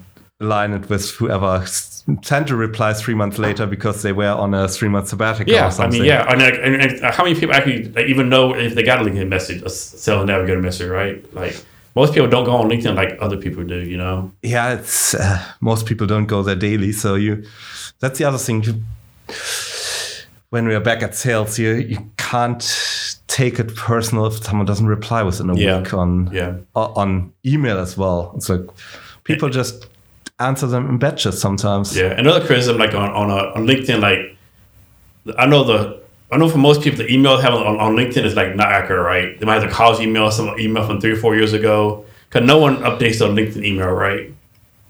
i don't know i i don't think that it's i don't think we have ever used the emails from there for anything because Yeah. it's in most cases the private email Yeah, So very few people have the work corporate email. email. And if they have the corporate email, it's then normally the assistant you get. Yeah, yeah, yeah. Exactly, exactly. Yeah, on LinkedIn, like you know, I have a love hate relationship. Like you know, there's I hate I love it because like stuff it does for you, but like there's nothing better out there, right? At least not that I know, right? And probably won't be for a long time. It's, it's a great platform for networking and for Oh keeping, yeah, definitely. keeping follow up on And, connections. and it's a great network for like stalking people, right? I'm gonna meet John Brown tomorrow. Let me stalk him real fast, you know. I find Facebook is still the better stalking platform, especially now that they integrate Instagram and everything. Yeah, that's true. So if you really want to stalk people, it's I think LinkedIn has more curated content. Yeah, it does. Yeah. Um, so when you hire your salespeople, any like certain skills or like characteristics or values you look for them for for covering them? I think follow through, follow up is still the big things for any salesperson. Openness, a certain technology affinity, and understanding that at least in our space, people commit for five years, so sales cycle can easily be six months. That's I think that that's one of the big things uh, which makes it interesting to get people in who sold SAP because they realize, oh, how short a sales cycle is. It's bad if you get someone in who sold digital ads beforehand, where you buy Google AdWords app optimization for a month and are out after a month. So it's more the relationship building which we need. From your point of view, how often should someone follow up? Like four times, five times, or they just follow up until they get a no or yes? depends on how the introduction is and how the thing is. So I'm uh, sometimes also mind to say don't follow up on on long messages. Mm-hmm. So if, if you really need to send a long message with an invite, don't send a follow up because it's just either ignored or nothing. For the short message, I would say do one follow up what two weeks later, no matter whether it's email or or LinkedIn or whatever you want to, whatever you're using for the campaign, and then at the end of the campaign, try another, do another one. Which okay. By the way, this is what we reached. This is who we got new on. That's the result. And if you want to talk, let me know. Then you don't overload it. So wor- worst, I think, is the ones who send like, yeah, here are 12 paragraphs to begin with. And then next day, did you get my message? Do you understand everything I put in there? Yes. Do you understand all acronyms and the details and all that mess? Yeah. And uh, sorry, I haven't gone further than the first paragraph before someone else sent me a 12 par. so that's, I think it very much depends on the, your approach and your personality. Because we have people in the team who get great results with sending just one message and never doing follow up. never doing follow ups on cold calls. I should say, if there's a follow up agreement, there's no excuse for not doing a follow up. But we also have people who do like three, four messages and or even three, four calls for the ones who don't really hate doing messages and really like calling instead before they get somewhere. Yes. Um, and you might not be able to answer the question, but for your company and maybe just for yourself personally, do you think it's for salespeople to get paid strictly commission, strictly salary, some kind of combination like a sliding scale? What do you think the best thing for that is? I find that very hard because on the one hand we have a very strong relationship component in there, which makes commissions a very hard thing to do because then you're six months in and before you get see your first commission paycheck. On the other hand, it's especially here in the US, the one thing which salespeople like to do because then their salary is really tied to their results. So in the end, it needs to be a combination of both, I think. And it needs also to be able to account for situations where they can't uh, can't do anything. So if I'm sell if I have someone selling door to door and COVID restrictions kick in, yeah, that's tough. That's tough, and I think that that's then the point where I say, okay, you really can't do just just one or the other. It needs to be a combination of both. All right. So I ask you one more time for get out of here. Anything else you want to talk about? No, I think we covered everything okay. and more than I expected. yes, yes, yes. Hey, Kevin, thanks for your time today. I really appreciate it. Thanks for having me. And to our listeners, thanks for your time as well. Remember to be great every day. Thank you for listening to this episode of the Jason Cavness Experience. Be sure to connect with us across social media at Cavness HR. Thank you, and remember to be great every day. You got to pump it up, don't you know? Pump it up. You got to pump it up, don't you know? Pump it up. You got to pump it up, don't you know? Pump it up. You got to pump it up, don't you know? Pump it up. You got to pump it up, don't you know?